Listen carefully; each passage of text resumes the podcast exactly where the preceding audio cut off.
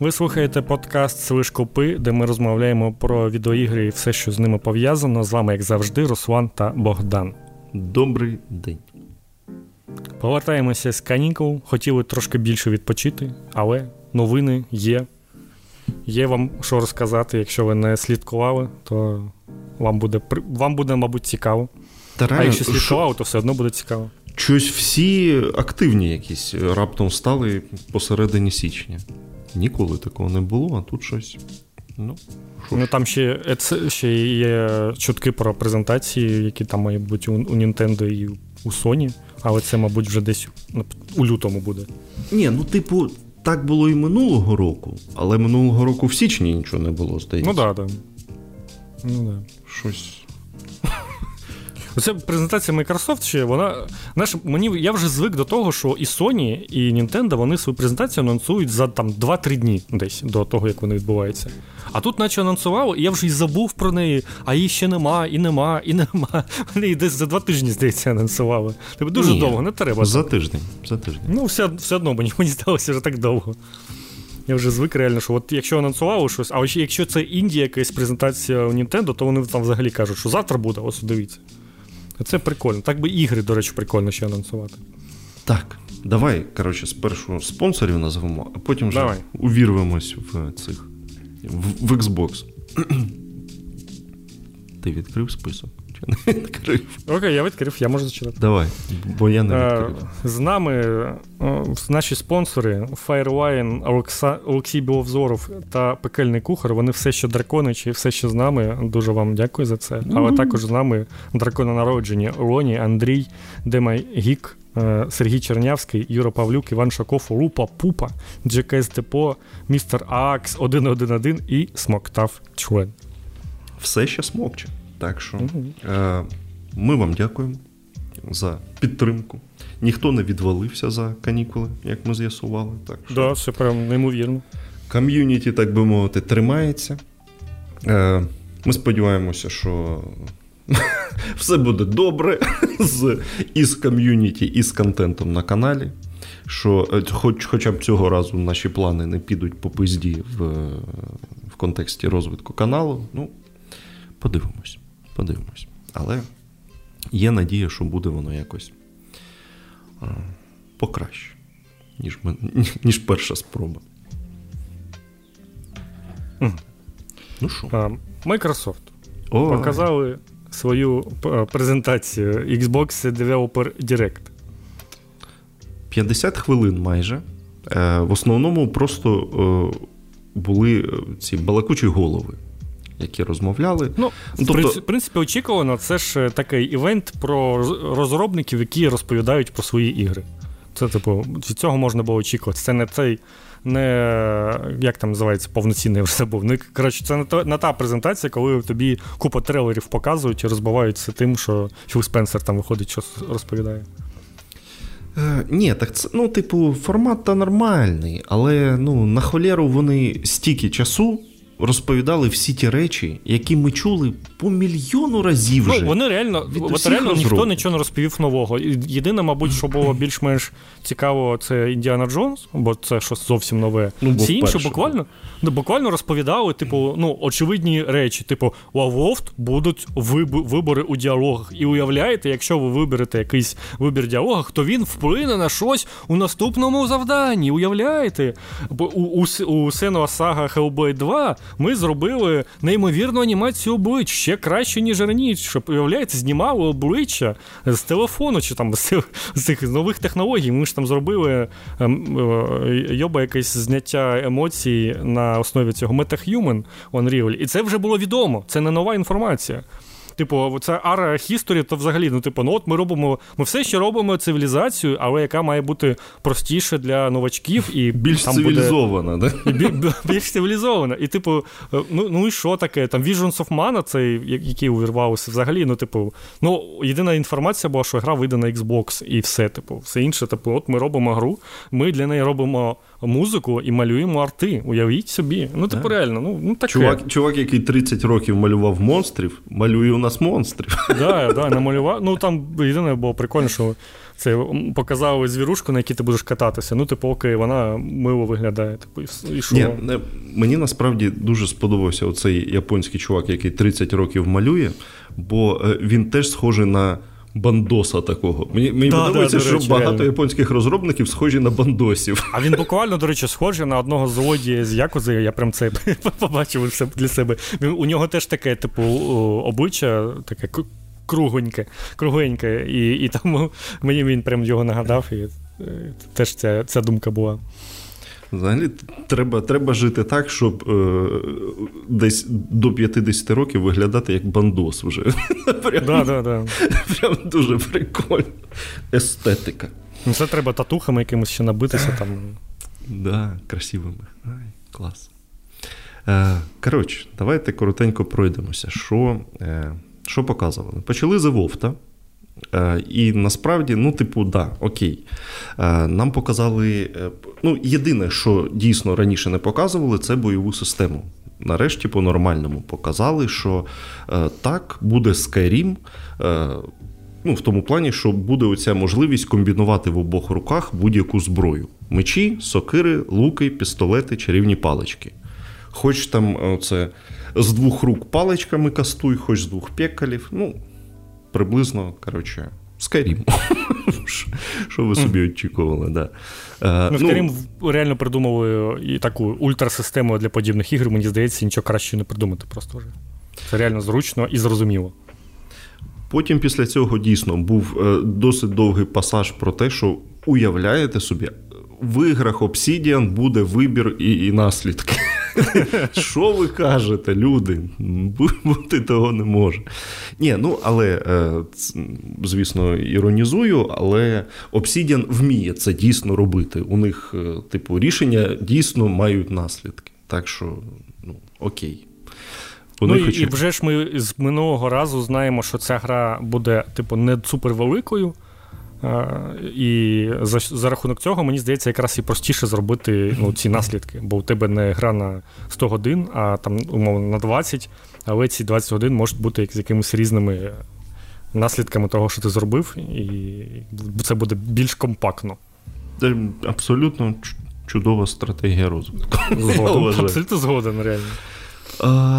Ну і показали трохи більше живого геймплею. Ну, звісно, як і будь-яка гра Obsidian, Evolved виглядає, ну хіроваста, давайте чесно, але, типу, ну, люблять... Трошки дженерік, я б сказав, по дизайну. От вона прям така, ну, типу, вона мені, до речі, знаєш, нагадала Divinity. От як якийсь перший чи другий Divinity, таке все кольорове, трошки якісь не кольорові штучки світяться, ну, таке, ну, типу, окей, підійде. Це трошки не те, мабуть, що очікуєш від, ну, типу, ексклюзив Microsoft. Ну, якби там, ну, можна, звісно, казати, що Obsidian, там, хуйо-мойо, вони так не роблять, але, ну, типу, під Microsoft, ну, можна, звісно ж, було очікувати, що вони якось піднімуться на інший рівень, але, ну, бачимо, що це приблизно рівень Outer Worlds, як і було. Ні, знаєш, чому прикол? Мені здається, Outer Worlds навіть трохи красивіше було. Ну, окей, може бути. Можливо, справа в тому, що в Outer Worlds, ну, там, міста, усякі футуристичні будівлі, а тут, типу, каміння... Може, саме дизайн реально більш цікавий. Каміння, пісок, дерева, річка, ну, типу, да. Ну, типу, невеличка інді-студія Larian зробили свою AAA-гру Baldur's Gate 3, яка виглядає, ну, типу, набагато краще, ніж гра від, ну, типу, умовно, від Microsoft. Що, ну, типу, трошки дивно, але окей, ми розуміємо, що це Obsidian, вони роблять трошки інакше. Ну, типу, правда. Їхні ігри люблять не за те. Ну, да, Fallout New Vegas навіть для 2011 року виглядав хірово, але, ну... Цінність його не в тому. Не в картинці. До речі, було б прикольно, якби зробили якийсь... Вони зробили свій Starfield. Ну, тобто, на рушії Starfield, але зробили свою сюжетку. Ну, в цілому, да. В цілому, да. І буде другий Outer Worlds ще попереду. Ну, да. Їм не треба. Ну, вони, власне, свій рушій вже плюс-мінус зробили, типу, їм більше нічого не треба. Тобто, раніше, то вони... Ну, завжди робили от якась гра, а вони робили до неї якийсь спін-офф чи продовження на основі ну, іншого рушія, не власного, і вони, якби, власне, займалися історією більше. То тепер у них же і свої напрацювання є, як робити ігри. Тому їм, в принципі, їм нічого і не потрібно більше. Та, отож. Ну, в цілому, було б цікаво пограти, звісно, але, ну, типу, на ПК я в таке грати відмовляюся, а на PlayStation воно не вийде. Тож, почекаємо, поки з'явиться в мене Xbox. Отак. Інших варіантів я не бачу. Але те, що трохи дженерік виглядає, це правда. Якийсь не докрутили. Причому ж, знову ж таки, порівнюючи з тим же New Vegas, ну, типу, там же ж теж пустеля. Ну просто пустель, але вона якась цікавіше виглядала. Хоча, можливо, це мені говорить те, що я люблю Fallout, і менше люблю Fallout. Можливо, і трошки це, просто і раніше ігри інакше виглядали. Але мені здається, що це зараз взагалі якась проблема багатьох сучасних ігор, особливо, мабуть, тих, що робляться на Unreal, вони якось всі однаково виглядають. Це ми вже помічали, я не знаю, як це відбувається. Вони якісь всі такі, типу, кольоровенькі, таке прикольне, наче, але, безідейне якесь. Залежить просто від дизайну, і тут, мабуть, не достаралося. Умовно кажучи, той же Fable, він також цвітастий такий, але, там дизайн класний, і він впізнається і досі. Бо цей з батогом стояв Маліньє. Да. До речі, про Фейбл новий ми все ще нічого не знаємо. Окрім того трейлеру, то так більше нічого не знаємо. Подивимось. Після Євовта був... Так, давай що? Скажемо, має вийти восени. Восени цього року має вийти, але, це не точно, я б сказав. Якщо немає конкретної дати, а навіть конкретна дата, це ще, не 100%, що ігра вийде. Але якщо так от кажуть, що восени, то, не знаю, було б непогано, звісно. Якщо справді вийдуть усі ці ігри у цьому році, то це буде дуже крутий рік для Xbox, я б сказав. Я насправді вірю, от що Evolved вийде восени, я прям майже 100% виглядала. Виглядає реально як гра, яка вже, працює, і все в неї нормально. Я особисто точно спробую. Я мабуть, не буду це, не побрезгую і пограю на ПК.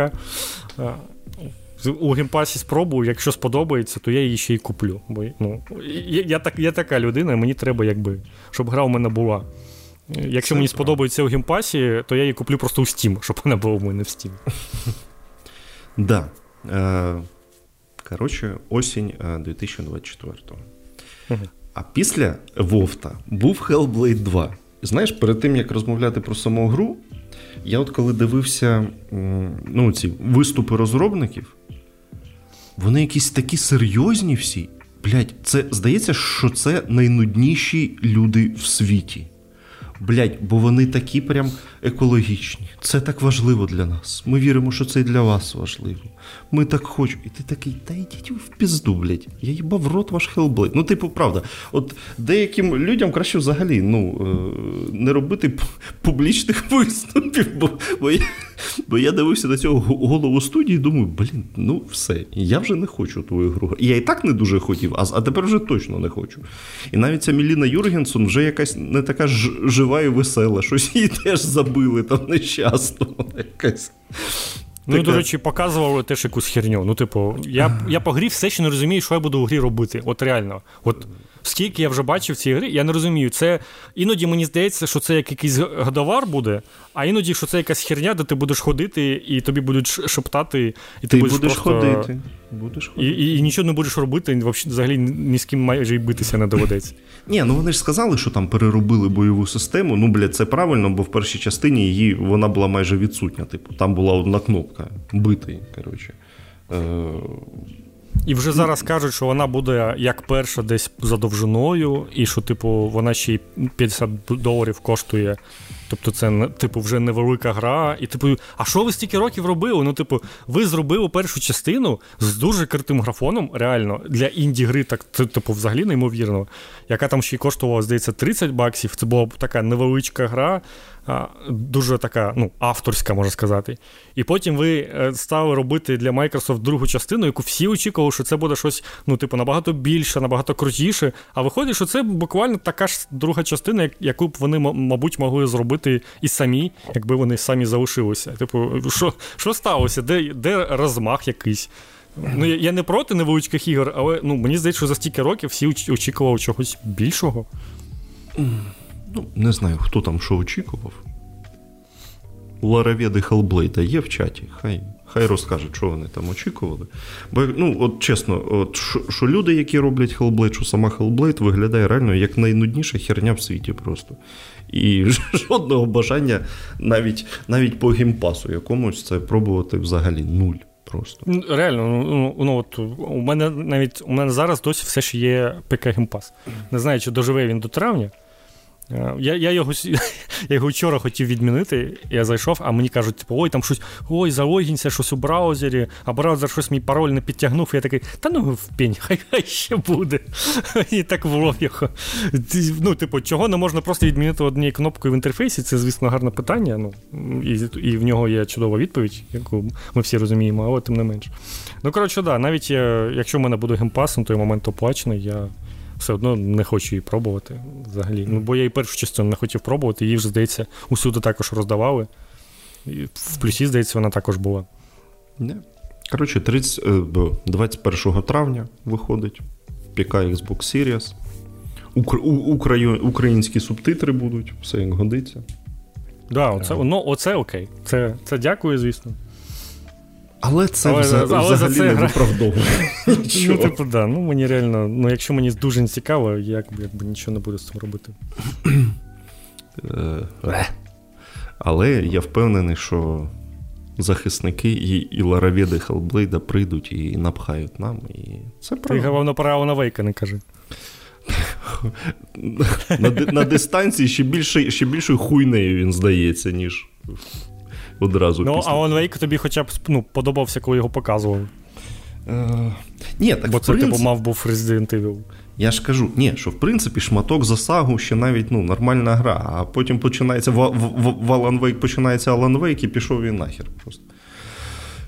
Так, Visions of Mana. До речі, минулого року саме на подібній презентації стався сюрприз і реліз Hi-Fi Rush. І це, типу, всім дуже сподобалося, а я не дивився цю презентацію, і цього року я, типу, тепер треба подивитися, ну ще й коток у нас, справді це тепер трошки робота, що треба за цим всім слідкувати, але тим не менш в минулому році, ну якби, я чудово розумів цей формат, і що там нічого цікавого не буде, а там взяли і показали. І цього року вони навіть сказали, що, типу, раптових анонсів не буде, да, типу, навіть вже так уточнили. Сказали, що релізів не буде, але, можливо, типу, щось додаткове покажуть. Ну, власне, це була Visions of Mana. Да, і додатково була Visions of Mana, яку вже анонсували, яку вже прекрасно показали, і всі про неї знають. Але, ну, вона в тому, да, як я вже казав, що вона буде таки на Xbox. Причому прикол, що вона буде на Xbox Series тільки, але буде на PlayStation 4 і PlayStation 5. Тобто на PS4 вона є, а на Xbox One не буде. Ну, знаєш... Ну, хоч щось. Мабуть. Я ні чорта не знаю про цю серію Офмана, так що, якщо чесно. Ну, я трошки знаю, але теж не дуже. Ну, там, як завжди, у всіх JRPG, типу, кожна гра, вона там не дуже пов'язані, різні всесвіти і все таке. Але на цю гру я прямо подивлюся, і якщо буде якась демоверсія, я обов'язково спробую, бо, ну, виглядає прикольно. Мені подобається те, що я бачив. Тож, може, я навіть у неї ще й пограю. Пограй. Що я тобі можу сказати? А, до речі, я хотів поговорити, щоб ми поговорили про, типу, ігри, в які ми грали. Але, ну, давай після цього повернемося. Да. Бо я там навіть записав собі, щоб не забути. Так, Visions of Mana влітку 24-го. Так, вони, здається, не було дати, просто казали 24 рік, тепер сказали, що влітку, але дати все ще нема. Ну, я думаю, що ця гра влітку реально вийде. Ну, бо... Мабуть. Ну, типу, бандюку цьому як і не повірити, який показував, як він малює 30 років тваринок милих. Там, до речі, реально, вони показували цих ворогів, і ти такий, типу, вони виглядають як наймиліші істоти в світі. Я не хочу їх бити. Чому ви змушуєте мене їх бити? Я хочу, щоб вони там були якимись моїми покемонами, а не тими, кого я буду мечем бити по морді. Це дивна штука у японських JRPG, що вони ворогів дуже часто роблять якимись милими істотами. Вся серія покемони на цьому заснована.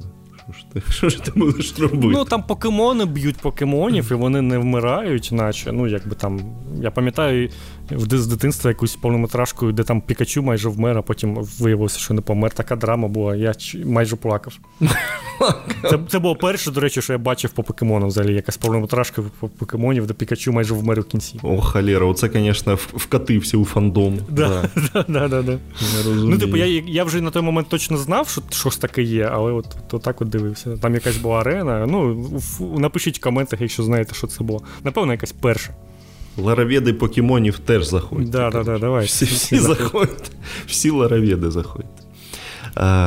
Далі була Ara History Untold. І якщо чесно, коли сказали, які ігри будуть на презентації, я взагалі не зміг згадати, що це за назва оця. Ну, Ару я чомусь запам'ятав, але ну, так, я розумію. А я абсолютно не запам'ятав. І я чогось думав, що це якийсь інді-платформер. Ну, бо назва схожа на інді-платформер. Але ні, насправді, да, можна було якось більше назвати. Ну, не знаю, є такі ігри, типу 4X-стратегії, у них якісь назви зазвичай більше... Ти прям по назвам вже розумієш, що це 4X-стратегії. Якісь трошки назви. Да, реально. А, коротше, да, виявилося, що це та сама 4X-стратегія від людей, які колись робили цивілізацію і тепер створили власну студію і роблять власну цивілізацію, але з іншою назвою. Ну, блін, наче прикольно виглядає. Там вони теж довго розповідали, що буде ця велика кількість лідерів і... умови для перемоги твоєї цивілізації будуть прям максимально різні, не обов'язково всіх завойовувати або давити культурою, а можна да, там по-всякому. Типу, більш це буде реалістично, і ще там вона буде побудована так, щоб було швидко в неї грати в онлайні, в тому плані, що в цивілізації типу, ти можеш почати грати і вже у перші 2 години партії ти розумієш, що ти типу всрав і нічого у тебе не вийде, але тобі треба типу, 20 годин ці відігравати і там страждати, якось виживати. А тут типу, ти можеш швидко програти і знову увірватися в цю ж партію з новою типу, з новою цивілізацією якоюсь, щоб типу, не було нудно. І прямо окремо вони сказали, що у них будуть одночасні ходи. Тобто не треба буде чекати, поки один походить, поки другий. Ну, тобто буде... мені здається, що це вже, типу, так і має бути. Цивілізація не так зараз. А я хер його знаю. Ну, от я точно знаю. Онлайн цивілізацію грати, це реально ж, ну, типу, капець. Ну, це виключно для якихось окремих людей, знаєш, які прям розуміють, нахіра вони це роблять. Ну, здається, ще колись про Ара цю казало, що там і партії мають бути поменше, і що вони, типу, швидко будуть гратися. Якщо це правда, то дуже добре, тому що це реально якась проблема. Ну, тобто, партію героїв дограти дуже складно, цивілізацію, це, типу, Unreal взагалі. Ой, да. І ще розказали, що там буде у них якийсь... цей процедурно генерований світ, але якийсь дуже живий. Прям якось він буде дуже чітко реагувати на всі твої ці індустріальні штуки, які ти будуєш, на будівлі твої, на розвиток, на це все. Коротше, теж восени 24-го року тільки на ПК. Ну, ще б не тільки на ПК. Ні, цивілізація ж виходить на консолях. Я думаю, вона вийде на консолях, просто пізніше. Як на консолях, на Xbox. Ну. А це не консоль, звісно. Може ще, це консоль, а не консолі. Ну, може ще на Switch якось сунуть. Цивілізації ж виходять на Switch. Да, деякі. 6. Ну, 6 і 5 не знаю. Ну, 6 є, да. І це, типу, мультиплатформа. І була ж ще мобільна ота Revolutions. Ну, то таке. Ну, да. Так, що? Головне у фіналі. Нарешті показали геймплей Індіани Джонса. Гра називається «Індіана Джонс and the Great Circle». Це вже було відомо ще минулого тижня, здається. Так воно, коротше, і є. Підтвердилося все. Кажуть, що вийде колись 24-го, але отут є питання, дійсно. Що... Вони навіть не сказали осінь 24-го. А просто 24-й, це, прям, для мене це вже майже гарантія, що не вийде в цьому році. Так, що є питання, але що? Що ми маємо? Робить Machine Games, які робили перезапуск Вольфенштейна останній, і багато в чому Індіана Джонс дійсно виглядає як Вольфенштейн. І я в цьому, якщо чесно, не бачу жодної проблеми. Бо, типу, якщо є якась студія реально, яка вміє робити ігри про те, як весело вбивати нациків, то це Machine Games. Вони, мабуть, найкращі в цьому бізнесі. Що ми маємо? Що ми маємо? 37-й рік між першим і третім фільмом будуть відбуватися події. Я так розумію, що це канон прямо буде. Хоча вони напряму це не сказали, але мабуть. Від першої особи буде. І там, до речі, вже якісь срачі якісь почалися. Люди їм пишуть під трейлером, що «А нахіра ви таке зробили? Ми хотіли Uncharted. А ви нам щось тут даєте від першої особи». Ну, принаймні, ну тут як? Тут буде від першої особи, як в Deus Ex'ах. Якщо ти там по чомусь дерешся, по якійсь драбині чи по чомусь, то камера буде перемикатися на третю особу. А я згадав цей сів. Який вор. А в третій... Ні, так чекай. В третьому так було. А там же ж можна було просто перемикати камеру, ні? Помню. Можливо, і просто, але коли лазиш, то там тебе змушувало перемикати камеру. Там прям... Ні, там точно можна було перемикати. Ну, то таке. Що сказали?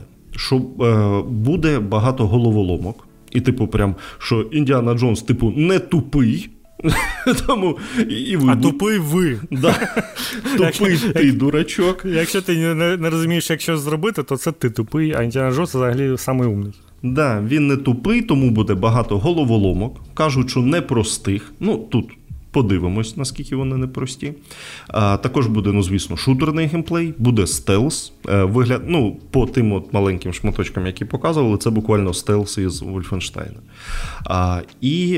Ну, і, звісно, батіг, коротше, буде таким цим мультитулом. Там можна буде і бити ним ворогів, і зброю у них виривати за допомогою нього, і відволікати ним, і для головоломок використовувати, і кудись залазити за допомогою нього. Ну, коротше, прям повний набір. Ну, виглядає, що частіше у тебе буде саме там батіг, кулаки, а зброя, так, там, мабуть, ну, мені чому здалося, що там буде так небагато патронів, там іноді щось можеш постріляти, але показувало саме, як ти стріляєш, дуже мало. Може бути. Показали, що ще? Цього напарницю Індіани. Репортерка Джина, коротше, буде така в нього. Блять, до речі, мені теж сподобалося, що я, якщо чесно, не впевнений, чи це люди писали серйозно, чи це такий високорівневий тролінг, але типу, ну їбать, все, повісточка, коротше, ще й баба буде разом з Індіаною, ну все. Не те, щоб, звісно, в фільмах їх не було, да? Ну ладно. Так він же там завжди їх... Так, звісно, блін, їх там було... А потім забуває наступну частину, і більше нема. Да, і вже інше. Ну, то таке. Ну і так, буде багато різних країн, по яким доведеться подорожувати. Це Гімалай, Єгипет, Ватикан, там якісь джунглі ще. Коротше, все як годиться. Буде хорошо. Ну і що, да, і не стали видумувати нового обличчя для Джонса. Просто взяли молодого Харрісона Форда. Та ну реально, а який сенс щось інше робити? Абсолютно правильно, бо от з цим дійсно могли бути прям велетенські проблеми. Отут би їх точно вже просто засрали. Ну чо, 24-й рік, Xbox і ПК, якби... Не сталося якогось дива, і, звісно, на PlayStation це не вийде. Ну, жалко, бо в таке я пограв би. Ну, бо це виглядає, ну, типу... Там були чутки усілякі, що почне щось виходити з часом деякі ігри. Може, колись і вийде, хер знає. Ну, от іменно, що хер знає. Ну, тут і Мана ця вийшла тільки на Xbox, якщо вірити презентації цій. Ну, то таке, звісно, да. Бо, правда, от в таке я пограв би. Це ж прям така олдскульна пригода про 30-ті роки, нациків і мужика в шляпі. Ну, це ж прям мрія взагалі. Правда, те, що, блядь, там тут Говард щось лапи свої простягає до цього, це біда. Так, що він взагалі там робив, мені цікаво. Продюсував? А ти думаєш, що він там робив? Я прямо уявляю, як він сам туди... Ну, він же сказав, що мріяв зробити гру про Індіана Джонса. Я уявляю, як щось там він почув, що Machine Games можуть таке робити, і він просто прибіг туди і такий, я продюсер, я буду. Я знаю, як робити, зараз все вам розкажу. Ну так, да. Досі не зрозуміло, що він там. Ну, наскільки я зрозумів, типу, як він сказав, що у нього в голові давно була ця концепція, типу, коли, ну, типу, який часовий проміжок, яка приблизно історія, от щось таке. Ну, тобто, автор ідеї, коротше, скоріше. А син, може, сина буде шукати якогось зниклого? Ні, чекай, ну, в третій частині батько Індіани Джонса був, батю буде шукати. Ну, от, якраз між першим і третім фільмом шукатиме батю. Ой, ужас. Ну, я можу сказати, що візуально мені не дуже сподобалося, як виглядає гра, особливо обличчя Харрісона Форда, якесь, ну, прям мультяшне, і чогось саме воно вибивалося серед інших. Ну, і знову ж таки, ну, типу, я розумію, що, Богдан, ти зараз кажеш, що приблизно так виглядали Вольфенштейн, і це нормально. Да. Але, ну, знову ж таки, ну, типу, камон, ну, стільки років вже пройшло, і це, типу, під Microsoft з збільшеним бюджетом має бути там взагалі щось неймовірне. Але, ну, типу, це звичайна гра Machine Games. І поки що я все ще не бачу, ну, от жодного впливу Microsoft хоч на щось, і ігри виходять так, як вони б вийшли і без них. У рівно такому ж якості і бюджеті. Ніяких виросших грошей я абсолютно не бачу. Але, ну, я знаю, ну, реально виглядає непогано, хоча їм такі от головоломки мені зараз не дуже заходять. Там, не певен, що я б пограв. Ну, звісно, от, можна, звісно, казати завжди, що геймпасі спробує, але то таке. Краще б воно реально вийшло на PlayStation, ну, тоді б я, може, і купив. Ну, що ж, поки що не виходить. Але, ну, типу, не знаю. У мене якихось претензій немає. Щось ви там ото в чатіку про обличчя щось мені розповідаєте. Я нічого такого не знаю. Ну, типу, да, воно виглядає не як некстген якийсь ахуєнний, це правда. Воно виглядає все ще гірше, ніж там четвертий Uncharted, такий, якому вже скільки, 10 років майже? Да, вже майже 10 років. Ну, тому і трошки дивно, що, ну, це ж ще й NextGen, це 12 терафлопсу, це все RDNA 2, а не 1,5. Те, що воно дійсно як NextGen не виглядає, це правда. Ну, це такий якийсь новий шлях Microsoft. Ну, коли вони випускали останню дійсно технологічну і дуже красиву гру.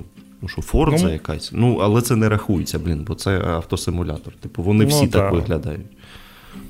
Ні, ну, Starfield, вона, типу, на скріншотах іноді виглядає прикольно. Але це там нічого технологічного. Третій Fallout, знаєш, якщо правильно там камеру поставити, теж досі непогано виглядає, бо там прикольне освітлення. Так, а Skyrim? Взагалі топ. І Skyrim теж, так. Да. Ну, але ж це... Це ж не NextGen. Але... Ну, типу, Halo всі ржали ще при першому анонсі з того Крейга. І в цілому, ну, типу, гра виглядала, ну, так, ну, типу, норм, ну, але, ну, зовсім не якийсь next-gen, яким вона, типу, мала бути. Вона ще вийшла і на минулому поколінні одразу ж.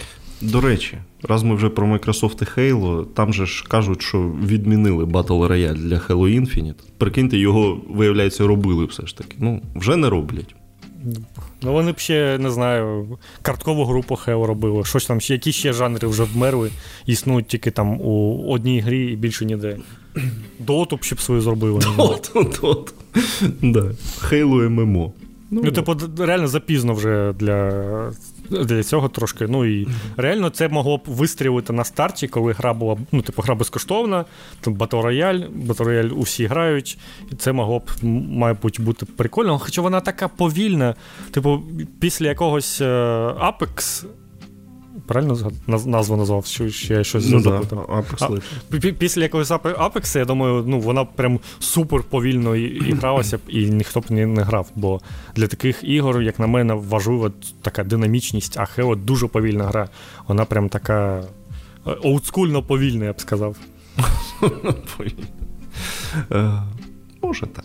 Але, ну, давайте порадіємо за власників Xbox, що вперше за 5 років, ну, хоч якісь обриси майбутнього в них з'явилися, так що, ну... Ні, ну, в цілому так, і, ну, цього року навіть купка ігор непоганих виходить, ну, Avowed і Indiana Jones, це те, що мене б зацікавило. Ну, можливо, Indiana Jones цього року не вийде, але все одно... Тож, ну, це реально окей, бо що вийде цього року на PlayStation, здається, ми взагалі нічого не знаємо, якщо не помиляюся. Ну, поки що не знаємо, але попереду у нас презентація, так що може щось там і накинути. Але я думаю, що там, ну, щось одне буде і інді якась. Ну, краща інді-гра року Індіана Джонс. Ну, інді. Так. Гадить. Ну, таке. Ну і це все. 5 ігор за 50 хвилин. Можна було впоратися швидше. Набагато. Так, Руслан, так що ти кажеш? Що ти грав? Розкажи. Так, що ми грали, бо канікули, все таке... Ой, блін, я ж загубив цей свій список. Ну, по-перше, я допройшов Ішин. Ну, тут я не буду багато говорити, я вже про нього, про Лайка Дрегенс Ішин казав багато. Але можу сказати, що нам, коротше, були інтерв'ю колись, ще люди, розробники писали, що, типу, ми не будемо випускати оці два спін-оффи про стару Японію, Ішин і там ще якісь є, бо вони, ну, їх на Заході можуть не зрозуміти. І спочатку я не розумів, ну, типу, в півгри я пройшов, і, типу, ну, не розумію, що тут можна не зрозуміти, все нормально. Але потім у фіналі я все ж таки зрозумів. У гри дуже дивний фінал, дуже, ну, там, не те, щоб я буду спойлерити, ну, типу, наче відбувається все нормально, фінальна битва з головним злодієм, все таке, а потім з'являється дещо дуже дивно, і головний герой тупо починає говорити так про мову, про велич Японії, і майже в екран дивиться, і такий: майбутнє Японії залежить від тебе. Буквально. Я розумію, що, типа, окей, ця гра... якась. Да, ця гра реально мала такий конкретний меседж саме для японців. Вони дуже звеличують у цього Сакамото Рьома, головного героя, хоча я навіть почитав про нього. І це буквально там якийсь бомж, який майже нічого не зробив, але його супер звеличили у легендах, і він там уже зробив майже все, що тільки можна, йому приписали. От, типу, легендарний чувак, якому там і пам'ятник поставили, все таке. І гра, як і люблять японці, вона дуже вільно обходиться з історичними подіями. Тобто, якщо ви вважаєте, що це якась історична гра, вона історична тільки, ну, типу, сеттингом. Все інше там настільки все вигадано, там все перекручено, вони зробили, є інша там історична особистість, і вони зробили, що, типу, це і є Сакамото Рьома, який прикидався іншою людиною і називав себе іншим ім'ям, і тому це насправді одна людина, хоча, ну, типу, це не так. Там інші чуваки в сюжеті, вони там зовсім інакше себе вели. Ну, типу, це насправді прикольний підхід, я це прям одобрюю, мені подобається це, що, типу, не треба прямо так от ставитися до історії, як про якусь штуку, яку ніяк не можна переробити. Вони тут роблять спокійно, що там ти майже якийсь міфічний герой, біля того щось, і це нормально. Дають пиздиться. Блін, Годзілли ні. Ну, але там ще я дізнався... А з гігантським крабом, ну, хоч щось. Ну, типу. Ну, ця гра не настільки дивна, як пізніші ігри, я б сказав. І ще я дізнався про якогось англічанина Томас Гловер, який був... людина, яка завезла зброю у Японію, і так, він теж така легендарна особа для японців, який там прогрес їм приніс, у нього також є пам'ятник, він там в Японії жив, і всім він так подобається. Слухай ж, Ніох, це ж от приблизно про нього. Там же головний герой англієць. І в Ронін я вже побачив його на скріншотах. Ну, тобто, це реально для японців такі легендарні особи, тому вони постійно кочують з ігри в гру, і Сакамото Рьома буде в Роніні, і, може, і в Ніох він був, я не здивуюся взагалі.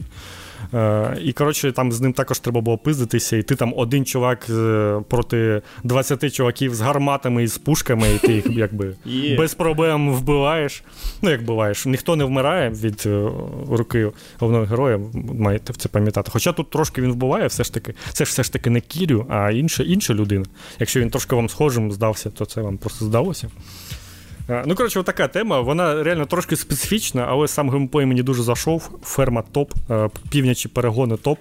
Я розповідав про північні перегони вам? Да. Минулого. Все нормально. Коротше, реально, от активності топ. Якщо вам подобається сеттинг Японія, то вам точно зайде. Сюжет, мабуть, трошки там прям кручений-перекручений, але це для якудзі нормально, бо мені здається, що навіть тут трошки більше звичайного. Так, тож, отаке. Так, треба скорочуватися. Да. Повернувся у Хогвартс Легасі. І все, що його не допройшов, і, мабуть, вже знов його закинув, але зайшов він мені цього разу навіть більше. Я потрапив у цей луп із 10 залуп, і мені прям сподобалося тупо зачищати територію. Оце, блін, жах. Я прям відчув себе фанатом Assassin's Creed. Я трошки зрозумів цих людей, мабуть. Коли ти приходиш, щось там на карті знайшов точку, пішов, там щось зачистив якийсь лагерь цей, а там щось якесь завдання, щось ще знайшов собі, якісь там нове закляття, якісь там картки позбирав. Ну, нормально, там звірушок пішов, половив. Ну, і звісно, що це вплинуло свята, повторний перегляд фільмів про Гаррі Поттера, звісно ж. І якось під настрій прям чудово зайшла. Є у мене ще якраз там зимовий період у грі зараз. І, клас. Я з цього зимового періоду не піду, поки не зачищу всі карти, щоб тільки сюжетка основна залишилася. Або, період рухає основна сюжетка. Єдине, що прикол, що там, вони трошки не все передбачили. Звісно, що дуже круто, що вони зробили 4 пори року у грі, в цьому великому світі. Але от у людей на городах ростуть там гарбузи якісь і все таке. Трошки снігом їх присипало, але вони ростуть. Ну, камон, вони ж чарівники. Ну, окей, магія, да, я розумію, окей. Теплиця ця, чарівна теплиця, ну що.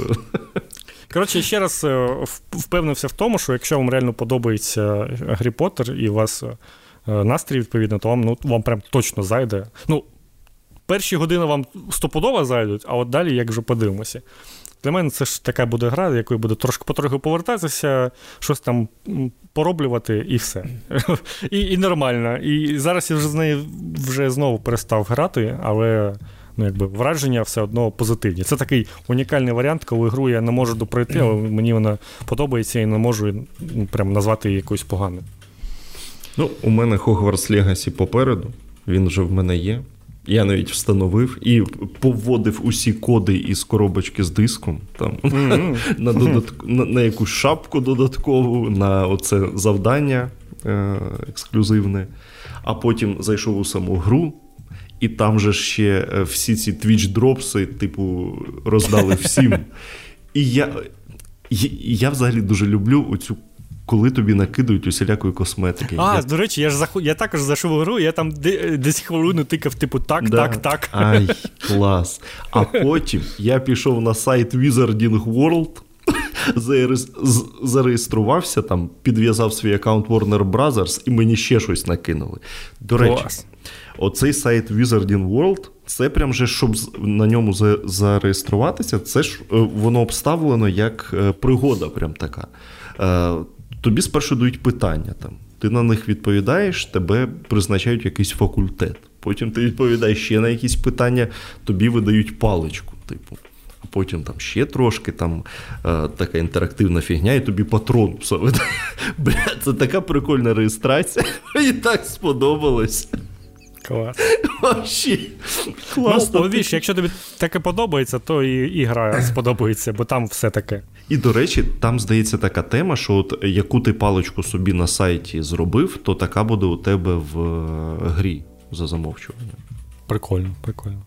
Ну, там ти обираєш їх взагалі на початку, мабуть, там буде... Ну, мабуть, вона буде одною із...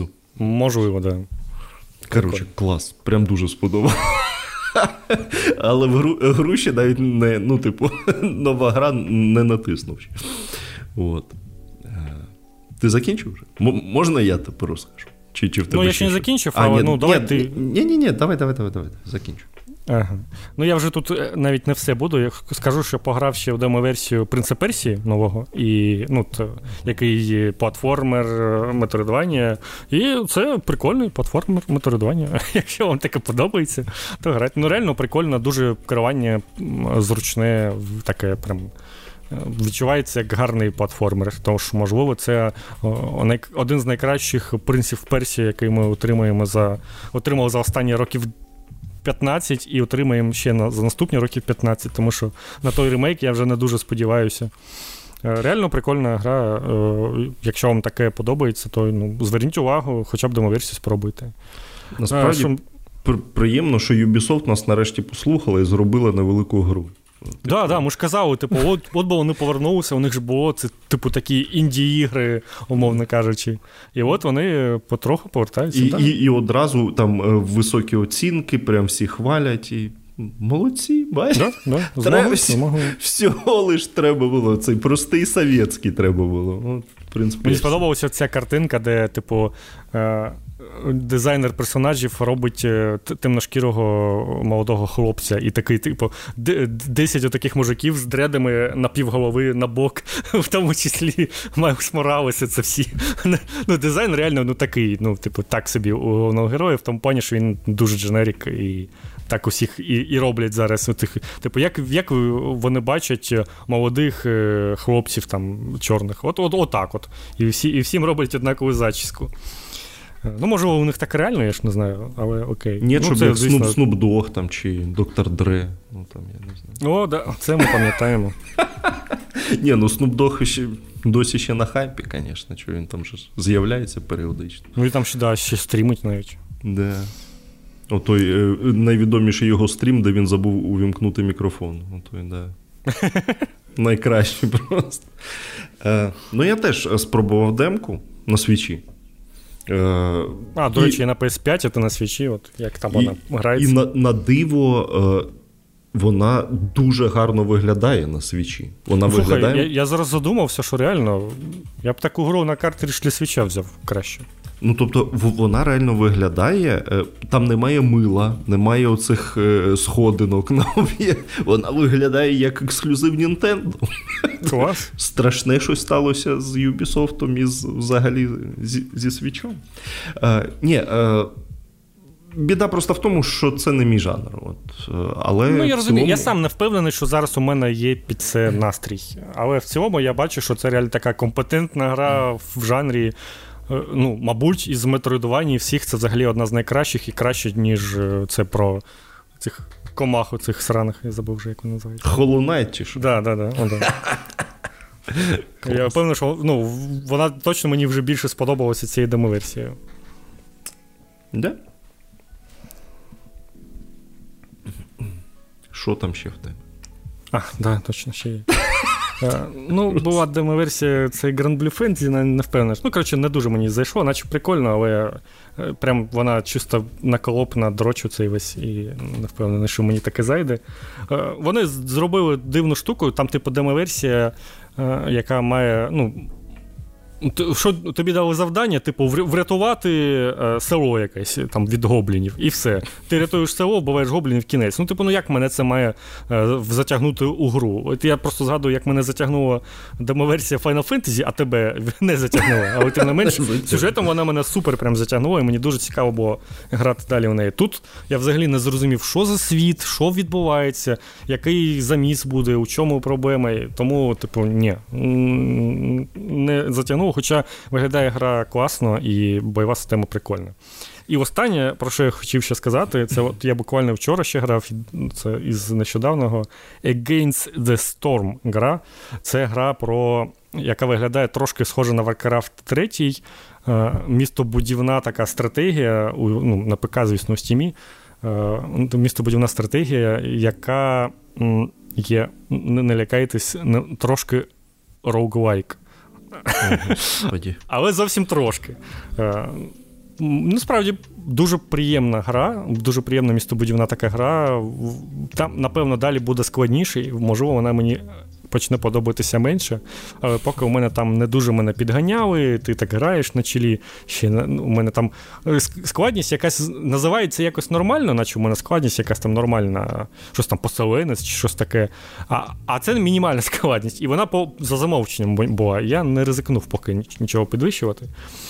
Типу нормально, ти прямо це розбудовуєш поселення, будуєш всякі штуки там, де будуть у тебе ліс рубати, де будуть там м'ясо діставати, щось там, якусь траву збирати, і ти оце будуєш відповідну будівлю, назначаєш чуваків, які будуть це добувати, і потроху ти виконуєш там завдання від якоїсь там королеви, яка тобі після цього дає нове типу креслення, якийсь будинок побудувати.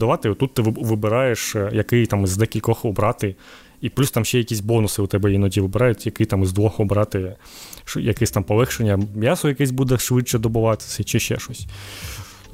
Так приємно реально грається, дуже, вже, ну, типу, хочеться і зараз грати, це вже непогана штука.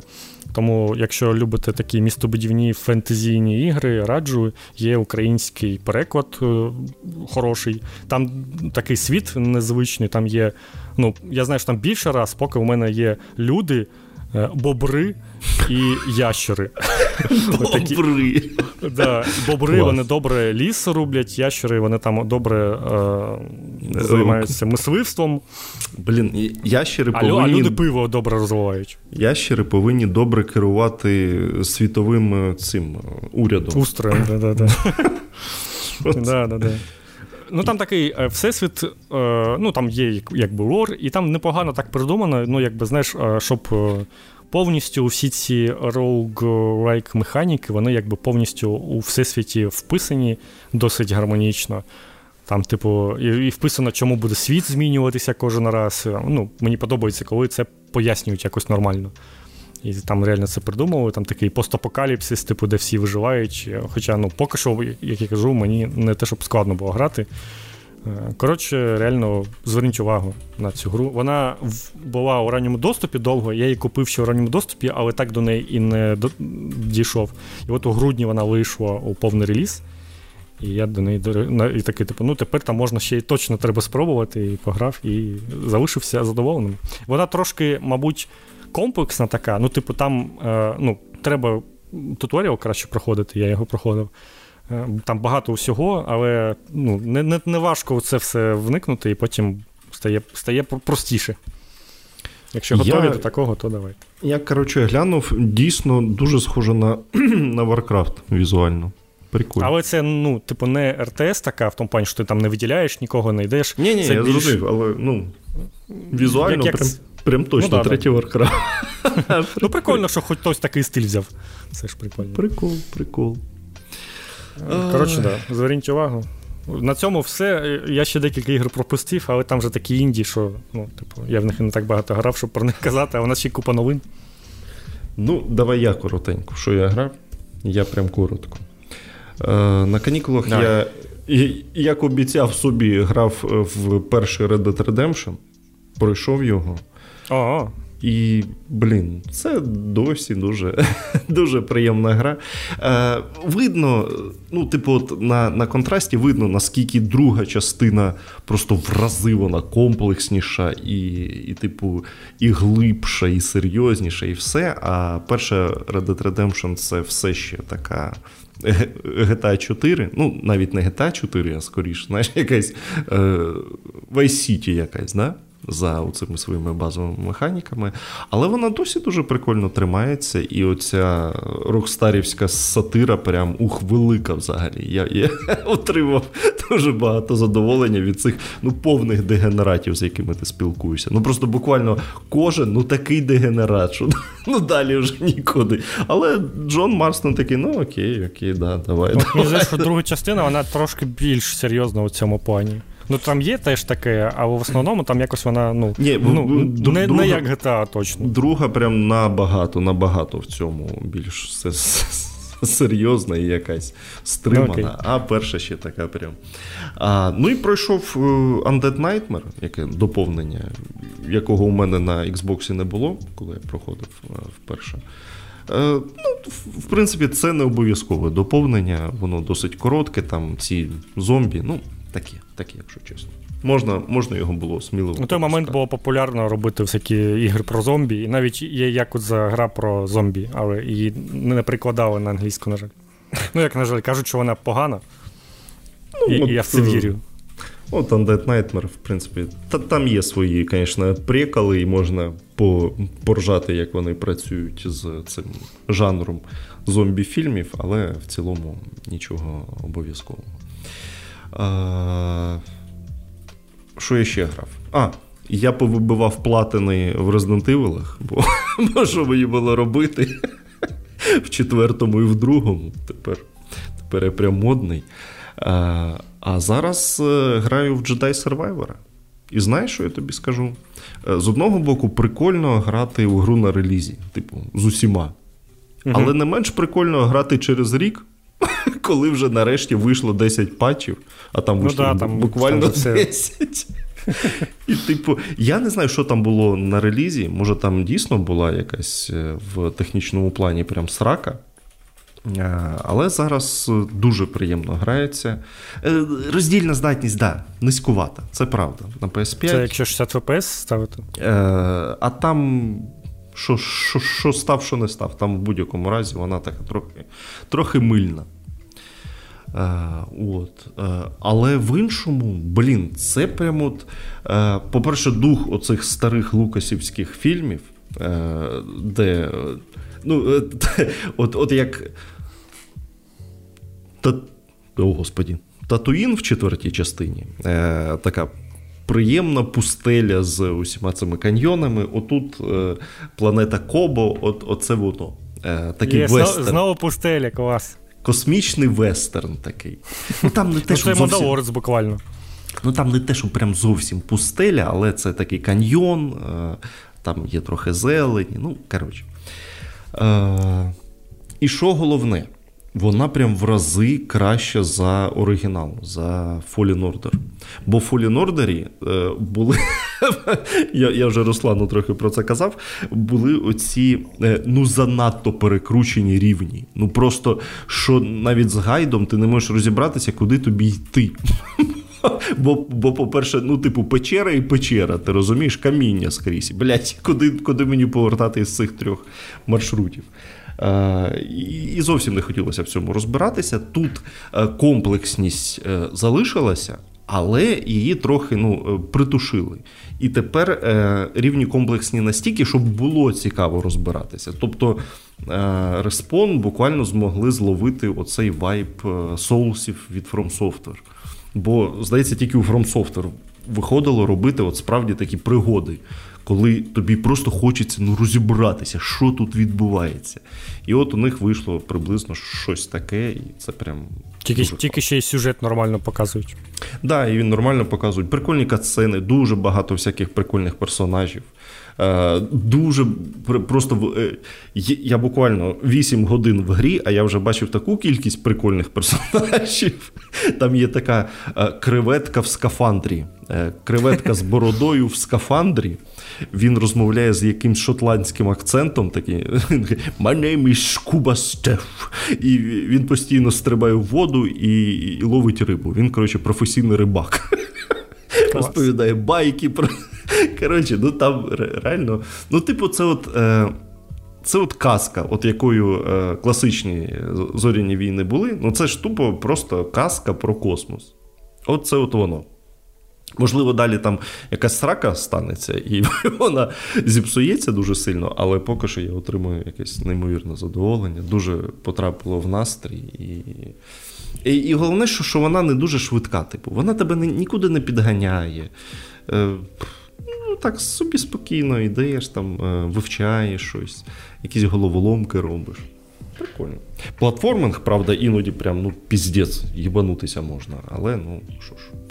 Там є такі штуки, типу, знаєш, челенджі, де треба прям платформінгові челенджі. І от там іноді срака просто рветься. Прям якась... як в Маріо. Ну, типу, да, от якась скотина робила. Типу, не для людей ці челенджі робили. А у всьому іншому дуже приємно. І бойову систему теж трошки під... вона стала більш... Відгук, коротше, ти відчуваєш, і персонаж не такий інертний. Бо в першій частині він прям дуже інертний. Такий, бо він довго замахувався, це все. Хоча все ще, от, окрім Software, крім From Software, ніхто не вміє робити нормально читаємих ворогів. Бо тут, тобі наче й підсвічують, коли він тебе буде бити, і те, і все, але якісь у них то дуже довгі замахи, то дуже короткі. Ну, коротше, вічно промахуєшся між блоком і це все. Але клас. Я прям дуже задоволений. Граю. Буду дивитися, що там воно буде далі. І подивимося потім, що Ubisoft зробить зі своєю пригодою по зоряним війнам, яка виглядає, по вайбам щось має бути схоже. Тільки не про джедаї, а про от таких от бандюків. Що теж. Ну, тут же ж Келкестіс, він теж такий собі, Хан Соло. Да. Найманець. Ну, точніше, він не найманець, він, повстанець, але, по суті, він як найманець. Ну, ти ж не будеш казати усім, що, ти повстанець. Тому, ти найманець. Ну, так, знаєш, і казати, що ти джедай, теж стрьомно, якби. Ну, так. Тут не те, що багато варіантів у нього є. Але в цілому, мені здається, що багато хто пропустив, так само, як я. Бо вона якось вийшла, здається, коли якраз світло почало зникати, да? Це ж вона десь в цей період. Ні. Вона раніше вийшла. Вона вийшла весною. Вона вийшла весною, і весною був цей якийсь вайб, коли всі нили про те, що всі ігри виходять зламаними, потім ще й Голум цей вийшов, всі казали, які жахливі ігри виходять. А, хоча, ігри часто виходили норм, але от були якісь проблеми. От гра реально потонула у цих технічних проблемах, і ці проблеми були більш гучними, ніж сама гра. Тому що про гру я майже нічого не чув взагалі, яка вона, чи подобається вона людям, а от про технічні проблеми дуже багато. Ну, наче як на ПК, там справді якась катастрофа сталася, але, Ні, на консолях казали норм, але, там були щось з кадрами, оці розриви кадрів, коли не дуже приємно виглядає, і не дуже стабільно іноді було по кадрах, але в цілому, вважалося, що там норм порівняно з ПК. Ну, в будь-якому разі... Я прийшов вже на, мабуть, найкращу версію, яку вони вже ще більше вже, мабуть, покращувати не будуть. Є просто два режими з рейтрейсингом і без, і той, який без, там стабільні 60 кадрів і все. Все нормально працює. Так що, отак. Ну, десь так. Отакий. Розумію, треба буде також якось до неї добратися, бо Fallen Order мені дуже сподобався. А це прям краще. І головне, що, локації цікавіші. Бо в Fallen Order, багато було у цих, печера. Там майже всі локації були просто пусті такі. Тут приходиш на безлюдну планету якусь, і все там запам'яталося, хіба оце, де там з планети якихось ситхів, що там було таке все страшне. Але там все одно були печери одні. Да, от печери. А тут, дякувати Богу, без цього якось обійшлося, і воно наповнене життям якимсь шоу. Хоч там з тобою може хтось поговорити і щось розказати. Ну так, там такого, що взагалі не було. Там ти говорив тільки на своєму кораблі з людьми, з якими ти літаєш. Да. А, і можна на даху кантіни зробити собі сад. Я вже назбирав багато цих. Це ж було і в першій частині, да. Там було у себе в кораблі, ти вирощував всі штуки. Там буквально трошки було, а тут прямо у тебе нормально землі дають, можна прям засаджувати так, кабачками. Прям. Ой, клас. Я вже назбирав цього сім'ян стільки, що там мені вистачає поки. А воно просто візуально, чи ти їх потім збираєш? Поки що я їх посадив, і там, от сьогодні я увімкну і подивлюся, що я можу далі робити з цими рослинами. Бо там таймер, треба почекати. А, ну окей, там треба ферма, нормально. Ну, як тут займаєшся. А, і можна збирати рибки в акваріум. Нормальний колектіблс, я вважаю. Власне, з цією креветкою вусатою. Це вона. От якось я збирав котів та собак собі. У свій дім. Ой, блін, клас. Хороші ігри, коротше. А ви кажете, там індустрія, стагнація. Там був брудний кіт, якого треба було десь разів 5 ти його знаходиш по місту, і треба було піти з ним в баню помитися. Його вимити. А він кожен раз знову брудний. Ти такий, та що ж знову таке з тобою сталося? І потім його забираєш собі у результаті. А коли ти його миєш, він на тебе кидається і царапає тебе? У нас вже був цей діалог, здається. Да? Ні, не кидається. Клас, Руслан. Ну, ми по кругу пішли. Головне, що стабільно, бачиш? Да. Так що все добре. Ой, а знаєш, що ще стабільно? Нові екранізації ігор. А? Не очікував ти такого повороту. Шоу чудили цього тижня. PlayStation Productions, яка займається цим кіном, каже, що вона працює над екранізацією Until Dawn. І, типу, нахуя це робите? Until Dawn 2 якийсь зробили. Ну, типу, да. Коротше, знімати це буде чувак, який Шазамів назнімав оцих для Warner Brothers, які провалилися всі чортові матері. А напише сценарій якийсь доберман, це буквально прізвище, я не вигадую, який написав монахиню цю адську, якщо ви бачили, воно, оті дві частини останні, ну і оцю Анабель, теж хорор такий. Ну, типу, не найгірший сценарист, окей. Я можу сказати, що, здається, на Анабель я в кіно ходив, чи може не на Бельні. Коротше, я ходив в кіно в цієї студії, яка знімає це всі фільми колись, і я заснув на фіналі. От так я можу сказати. Це був перший в моєму житті, коли заснув в кіно. Непогано. Ну, отакий був страшний фільм. Це нормально. Але, типу, окей, ну, знімають і знімають, але головне питання, на холєру ви знімаєте екранізацію інтерактивного кіна, яке засноване на, типу, хорорах про групу підлітків. Усіх, да, фільмів хорорів оцих. І головна ж тема Until Dawn те, що вона нелінійна. Ну, типу, там реально є багато варіантів того, що може статися з персонажами. В кіно такого, зрозуміло, не буде. Тобто, це що буде? Просто ще один фільм про групу підлітків в лісу? Ну, я такі фільми люблю, але ну, це не те, щоб найпопулярніший жанр. І не те, щоб дуже потрібен ще один фільм такий. Чого було не дати грошей реально супермесів? Я взагалі вважаю, що Sony дуже велику помилку зробили, коли відмовилися від цього всього кіна ігрового. А в очевидно, в якийсь момент у них хтось сказав, що ми відмовляємося від цього, і вони відпустили Кейджа, вони відпустили розробників Until Dawn, і після цього нічого собі не робили, бо, пам'ятаєте, це ж була така візитівка PlayStation, це кінцо всіляке, і воно регулярно виходило, але, вже перестало, і, мабуть, більше і не буде, як таких ексклюзивів таких. А мені цього не вистачає. З бюджетом у цих розробників Until Dawn вийшов найкращий все ще їх хорор. Це, в принципі, мабуть, найкраще інтерактивне кіно. Мабуть, в цілому так. Якщо ще поставити умову інтерактивний хорор, то, взагалі без питань. Бо я не знаю, чи є ще такі, окрім супермесів.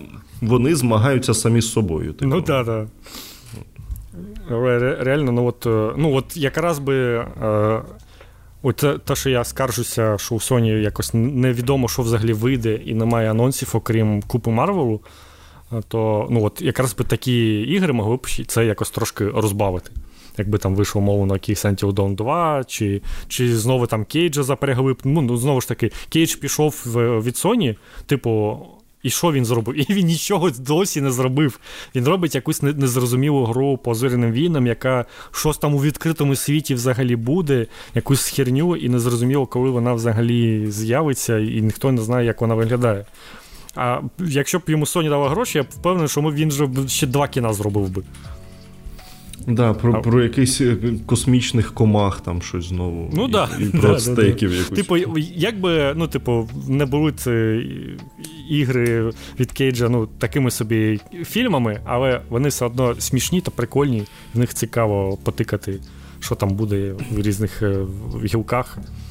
Тож, ну, типу, все одно шкода, що їх не стало. Як бачите, Sony реально спонсорувала всю цю роботу кіноігор, і, ну, от, Супер Месі, вони якось тримаються, роблять щось, але, ну, з бюджетом у них поменше явно. Ну, коротше, це найдивніша екранізація, прям чесно. Давайте знімемо кіно про кіно. По кіну. Ну, да, по кіну, яке по кіну. Ну, окей. Якась страшенна рекурсія відбувається. Ну, то ладно. Що у нас? Гальонкін у нас далі. Прикинь. Винирнув, так би мовити. Пішов з Епіку він десь у вересні, здається. І от не казав, що, ну, типу, не знає, куди піде зараз. І от він знайшов собі місце роботи. Да, і тепер він працює в студії Леслі Бензіса, того колишнього президента Rockstar North. Build the Rocket Boy вона називається. Це ті самі, які роблять отой Roblox незрозумілий, який називається Everywhere. Так краще б домашній ПК робили. Або журнал геймплей, да? Ну, да. От таке, коротше. Ну, чорті що, якщо чесно. Пішов з одного Роблокса в інший Роблокс. Давайте робити Роблокс. Роблокс. Ну.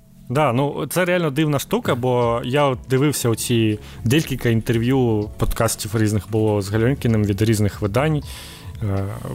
Я 2 чи 3 навіть послухав, і він майже усюди казав про те, що, типу, ну, чого пішов. Він казав, що не сходимося поглядами з керівництвом Epic, бо вони хочуть розвивати, мовно кажучи, свій Roblox на базі Fortnite, а йому це не подобається. Йому подобається розвивати оці цифрові магазини, і він хоче щось таке робити, або, ну, або ігри якісь, не знаю, ну, коротше, от таке. А він буквально прийшов робити те ж саме, що зараз робить Fortnite. Fortnite буквально стали Роблоксом зараз, і вони ігри самі роблять на своїй ж базі Fortnite, і там ще люди роблять ігри, і в них можна грати. І от тепер, типу, те ж саме цей розробник GTA теж робить. Ну, що, як на мене, задумка така собі. Бо, ну, як на мене, такі штуки, вони з'являються самі по собі, от якось. Ну, типу, от Fortnite, він же, ну, якби сам по собі буквально став популярним, тому що він, якби, людям сподобався, і він сам по собі став популярним, і вже на базі цього все це будується. Так само Roblox також, там, він якось сам по собі виліз. А коли у тебе задумка така, що, типу, я зараз зроблю свій Roblox, це буквально, типу, я зараз зроблю свою круту ММО, бо я грав World of Warcraft. І, типу, чим закінчилися всі ці історії? Ну, типу, ніхто не вижив, мені здається, із тих, хто намагався повторити успіх якоїсь гри. Ой, ну, коротше, да. Оцей, що він буде робити в тому Everywhere? Хто він там тепер... Старший президент з видавництва. Віце-президент з видавництва. Що таке Everywhere взагалі? Ну, це не зрозуміло. Ну, платформа оця. Творча платформа. Я розумію, але, ну, типу, докладніше. Як це буде працювати? Це як ото Assassin's Creed буде якась платформа мега Assassin's Creed. А що воно буде нахід? Мені здається, що, ну, забили вже на неї. А от, ну, також, типу, не змогли пояснити, щось там мета-всесвіт і все таке. От це також, ну, мабуть, було... А, ну це ж також було, типу, мета-всесвіт на хвилі оцього всього. Ой, ні, щоб ігри про бандюків робити, блін, які ти вмієш. Ні, блядь, давайте конструктор робити. Ну, хай роблять, що ж.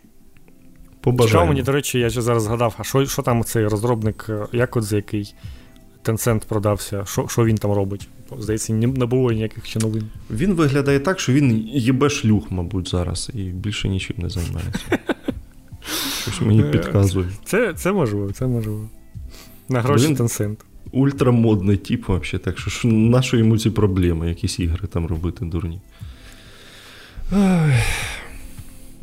Так, ну що, раз українські ігри, то сталкер, звісно, да? О, так.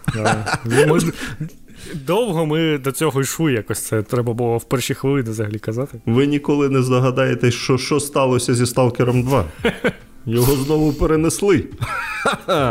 Але кажу, що цього разу це прям от остаточна дата. Точна, остання. А, ну, до речі, якщо це так, то, знову ж таки, у Xbox буде ще реліз, але ну, в такому випадку дивно, що їх не запросили до цієї презентації хоч якось. Мені здається, ну, ця гра непогано б дивилася. Ну, типу, там розробники розповіли, як вони роблять гру, трошки показати, ну, окей.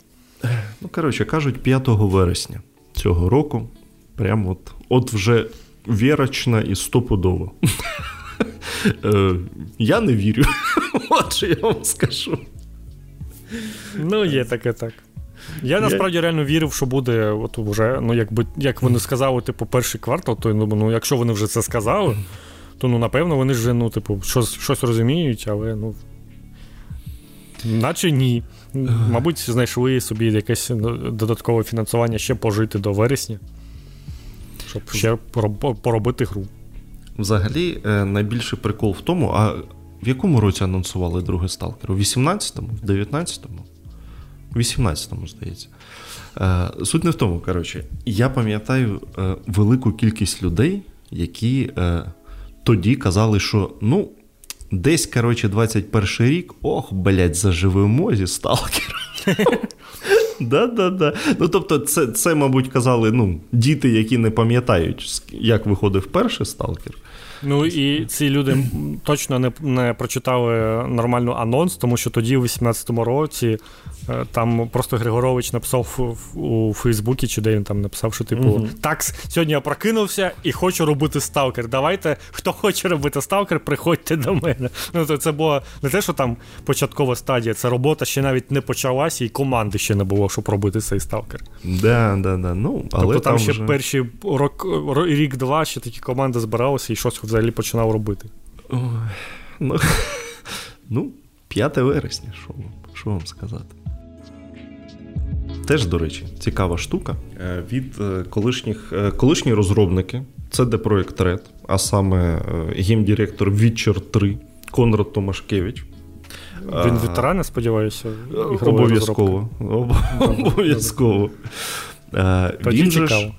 Він же ж... коли? Чи то у 21-му, чи то, здається, у 21-му він пішов із CD Projekta і на початку 22-го сказав, що створив власну студію Rebel Wolves, і от вони зараз будуть робити якусь Dark Fantasy RPG. Ну і так воно якось 2 роки було невідомо, що там відбувається. А нещодавно його брат, який був цим... наративним дизайнером третього Відьмака, прийшов до нього в студію, і там ще хтось із CD Projekta підтягнувся, ну і нарешті вони хоч трошки розповіли, чим же вони займаються. Коротше, ММО буде називатися Dawn Walker, явно щось про вампірів, коротше, буде. ММО? О, господи, РПГ, вибачте. Не лякає мене так. Да. РПГ, коротше, про вампірів. Це буде тільки однокористувацька гра, все як годиться, Unreal Engine 5. Кажуть, що гра вже в Альфі десь там знаходиться. Це вже непогана стадія, насправді. Це вже, значить, тобто, що, там типу, щось... це вже не, там, не препродакшн, нічого таке, це вже типу готова гра, яку полірують і дороблюють. Що там приблизно 100 людей аж працює над цим всім. Ну, коротше, так що може там роки 2-3, да, буде якась у нас нова прикольна РПГ. Да, може анонс в цьому році, дочекаємося і хоч подивимося, що це таке буде. Так що за цим, принаймні, ну, слідкувати можна. Чого ні? Да. Чого ні? Так, про Konami ми будемо казати? Давай не будемо, окей. Ну, окей, давай просто скажемо, що якщо ви в дитинстві грали Фелікса Кота на NES, Konami його перевидасть. Зможете ще раз пограти. На окремому диску або картриджі. Можете ще раз Фелікса Кота пограти. От. Там, напевно, знаєш, цей файлик рому для емулятора важить там 128 кБ, і навколо нього ця Unity-обгортка на декілька гігабайт, щоб там ачівки були, там ще щось. Я прям це якось так уявляю. Ну, там арти, мабуть, ще якісь там ну, це може, да, у 8К там все. Да. Ну, як я вже казав, мені трохи дивно, що каже, це, здається, ця ідея, бо, ну, типу, одна гра для такої, це дивна штука. Там ще геймбой-версія, але це буквально та сама гра, але погірша. Ну, як, звичайно, робили порт на геймбой. Тому це трошки не рахується. Могли б Konami ще якусь свою класику пошародіти і зробили б прикольний збірник, як зробили Capcom з цим збірником Disney ігор свого часу. У минулому році з'явилося, ну, всі ми знаємо, що з'явилися генератори різних картинок, текстів штучного інтелекту, які зараз усюди використовуються, і дуже багато срачів навколо цього. І минулого року Steam у Valve подумали, що це взагалі таке, і вирішили призупинити прийом взагалі ігор з використанням будь-чого згенерованого штучним інтелектом. Як вони це перевіряли, хер знає. Ну, якось на око перевіряли. Ну, бо дурні люди, які просто генерують там якомусь Midjourney арти і просто використовують їх, вони не розуміють, що, типу, це видно, що це картинка згенерована в Midjourney. Якщо, ну, око надивлене, і те там у модерації, я думаю, не було складно. Звісно, є такі люди, які там по-хитрому це роблять так, що можна і не зрозуміти. Але суть у тому, що вони вирішили призупинити це. І, типу, ми там розбираємося з юридичними нюансами, як це все зробити, поки ні. І от вони вирішили 10 січня, вони все ж таки викатали своє остаточне рішення, вони дозволили ігри з використанням штучного інтелекту, але переклали всю відповідальність, звісно, на розробника, що якщо там ви що згенерували, а у вас якийсь шматок чужого арту, ви за це все відповідаєте. Якщо хтось на вас поскаржиться, ми це видалимо. І дозволили також ігри, у яких штучний інтелект генерує щось на ходу. Це там є якісь вже нові штуки, типу якісь адвенчури, якісь пригоди текстові, де там чи новели. У тебе ти пишеш текст якось у гру, і тобі там відповідають. Ну, як чат GPT працює, власне. Це через нього зазвичай це і працює, зазвичай це якимись онлайн-функціями, бо, ну, це, я так розумію, дуже багато важить. І це в цілому не дуже приємно сприйняли, тому що всі ми знаємо, що у Steam дуже багато ігор виходить. Більше 50 штук на день. У минулому році, до речі, Steam побив рекорд за кількістю релізів ігор знову. Тобто їх все більше і більше стає. І, ну, звісно, що з такими штуками їх стане ще більше стане усіляких порноігр з пазлами оцими, зі згенерованими зображеннями, які зможуть там будь-хто робити. І якби, ну, це не дуже позитивно вплине на якихось більш-менш нормальних розробників, бо їх ігри будуть тонути у всьому цьому. Але, ну, типу, очевидно, що Valve похер, якщо буде більше ігри купувати і більше ігри на різний смак, то ці ігри, ну, якби це більше грошей для Valve. Пообіцяли, що розробники мають вказувати обов'язково, що в грі використовується штучний інтелект, і цього не вказали, але мені здається, що буде якийсь фільтр для користувачів, щоб можна було такі ігри сховати, як є з іграми з порнографією, і там ще якісь за якісь теми ігри можна собі зам'ютити. Я думаю, що це теж можна буде зам'ютити, було б непогано, насправді, але я ж розумію, що більшість не буде цим займатися, і вони будуть просто бачити магазин, як він є, і купувати все, що вони побачать, і не факт, що воно буде придивлятися штучним інтелектом чи ні. Така тема, ну, я не думаю, що це якось вплине, ну, звісно, там на великі ігри чи щось таке, там вже давно використовують, і просто це ніхто не знає, там нещодавно, до речі, про Apex, там скіни генерують у чомусь, не знаю у чому. Не раз вже помічав, що там, ну, якісь дивні деталі у текстурах, вони текстури генерують. Але от такі маленькі ігри якісь будуть з'являтися, ну, тобто... Ну, Square Enix, знову ж таки, сказала, що буде Square Enix, юзати там скрізь. Да. Ну, просто коли великі компанії, яких, ну, вони скоріше будуть використовувати для якихось дрібниць, а коли ну, людина без досвіду, типу така, я зараз зроблю гру, тому що можу генерувати картинок, ну ж розумієте, що хорошої гри з цього не вийде. Тут якби треба трошки більше цього. Відсоток, мабуть, якихось реально прикольних ігор, які зможуть зробити там, ну, з половиною або більше контенту згенерованою штучним інтелектом, таких хороших ігор, ну, практично не буде. Це будуть там якісь одиниці, а більшість, там, це будуть сотні, тисячі оцих сратих ігор, які усі ігнорують, які намагаються їх обходити, але вони усюди будуть, їх стане ще більше. Тож, ну, звісно, для магазину це не дуже приємно, ну, і для користувачів, але, ну, от тепер так буде, і навряд тут WoW щось передивиться в цьому випадку. Ну, хіба що якісь там, ну, постійні скандали якісь будуть, бо попереду, як мені здається, будуть, ну, усілякі суди, юридичні розбірки, там наїжджають на усе, на Midjourney, на цей OpenAI, ChatGPT, що там вони навчалися на статтях, на яких не було дозволу, тож з часом, я думаю, буде діставатися усіляким продуктам, які генерували собі зображення для цього. Тобто, одна справа там згенерувати собі якусь картинку просто для якоїсь фігні, а коли це якийсь комерційний продукт, то, ну, якби до нього вже трошки інші запити. Тому подивимось, що з цього вийде. Ну, я в цілому не дуже поділяю цю думку, це рішення Valve, і думаю, що, ну, для звичайних користувачів це від цього буде тільки гірше, а краще, ну, от таким чувакам, які будуть створювати швидко якісь ігри, щоб, ну, якісь копійки на цьому заробити, і нормально. Я виступлю з позиції діда. Я як людина, яка заробляє тим, що пише, я проти оцих всіх ваших роботів, коротше, які забирають в мене роботу, так що не надо. Ну, це все правильно. Ну, як, до речі, не знаю, як там взагалі люди виявляють, що там текст нагенеровано чи не нагенеровано. Ну, звісно, що якщо там якась херня, то можна це помітити, але я думаю, що там все ж таки, як люди вичитують, вивіряють, що там написано. Ну, типу, реально складно це виявити. От арт згенерований ще можна, а текст, ну, це прям складно. Ну, да, бо з іншого боку іноді люди таку херню, блядь, як напишуть. Я в чаті іноді кидаю Руслану. Да. Там, до речі, в Твіттері зараз масова штука, оця боти на ChatGPT.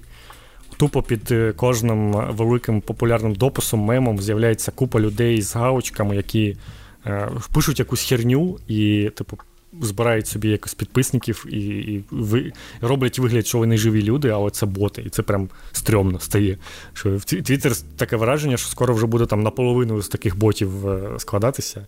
І ця галочка срана не допомагає, вона робить тільки гірше, тому що ботам якраз не складно купити галочку собі, щоб їх було видно, і вони були усюди зверху в реплаях. А нормальні люди таким не займаються. Це, типу, для компаній якихось, для такого, звичайних людей, в більшості цим не користуються, їм це не потрібно. Візіонерський підхід. Що я тобі можу сказати? Звільнив Твіттер від ботів. Не. Ні, ну, до речі, це правда. Це прям, я от навіть помічаю, що до наших новин регулярно приходять, ну, якщо слово Xbox або PlayStation в заголовку, обов'язково приходить бот, який продає поповнення рахунку. Прям, ну, да, до речі. Прям, блядь, обов'язково. Але вчора я побачив, що бот, якийсь бот відреагував, здається, на слово чи то гроші, чи, ну, там щось з грошима, коротше, було пов'язано. І прям він теж там якусь скам-схему якусь пропонував. Ні, ну ці крипто-чуваки, вони прям реально постійно, і зараз там, типу, ось забери 5 біткоїнів, там іди, там туди, це прям постійно. Ну, це такі олдскульні боти, а тут такі, що, типу, реально через ChatGPT підстраюються і намагаються щось ще й дискусію вести. Оце найстрашніше. Роботи не пройдуть. Люди, будьте свідомими, ну, це все. Бо, блін, почнеться потім. Знаєш, хто скоро зможе доєднатися до ботоводів? Приблизно 2000 людей з Unity, яких звільнять до березня 2024 року. Про це, Про це було відомо ще в кінці минулого року, про те, що в компанії будуть якісь страшна реструктуризація. Ну, власне, от трохи точніше про неї розказали, що до березня 1800 людей з усіх підрозділів, усіх регіонах, коротше, з усіх офісів абсолютно, де Unity представлена, будуть потрохи звільняти людей. Бо вам не сподобалася підписка. Ну, звісно, що ви всі винні, а хто ж ще? Вот. А уявляєте, цей Річітелло, він насправді хотів знайти гроші, щоб не звільняти людей, які на нього працюють, і тому він прийняв таке непопулярне рішення, взяв на себе удар. Герой нашого часу. Герой. Незрозумілий герой. Ну і окрім цих звільнень, компанія ще передивиться портфоліо своїх продуктів і щось викине нафіг і зосередиться тільки на найбільш цінних для клієнтів продуктах. Що це значить? Чорт його знає. Рекламний оцей, напевно, залишиться і все. Рекламний кабінет, да. Ну, да. Так що... Ну да, якщо ви не в курсі, то там минулого року вони спершу... Та ми про це розповідали багато, да, що ввели якусь дурну підписку, потім сказали, ні, давайте по-іншому, потім то Річітелло турнули, ну і там чорті що, коротше, відбувається. Заходьте взагалі на сайт, там про все це написано, от що я вам хочу сказати. Про все чотенько, з посиланням, от в цій новині вона просто вся синя від посилань, так що... Ну це от якраз вже, ну, сайт існує вже, ну, стільки майже рік, і оці старі вже новини накоплюються, і можна вже на них постійно посилатися, бо, ну, якусь історію з цього дивитися, там, як усе починалося, чим закінчилося через усі цю череду новин. Да, так що... Ну що, весело там в Unity, мабуть. Трендець якийсь, звісно. Веселіше тільки в Piranha Bytes. Ой, це точно. Коротше, поки що це на рівні чуток, але таких, типу, міцних чуток. Що нам, давайте з простого. Piranha Bytes – це німецька студія, яка створила серії Готіка, Risen і Elix. Це такі дуже олдскульні рольові ігри. І дуже німецькі. Це прям, я вважаю, що от як є японські рольові ігри, так мають бути і німецькі рольові ігри, бо вони відрізняються від всіх інших. Але суть у чому? Piranha Bytes належить THQ Nordic, яка в свою чергу є частиною Embracer Group.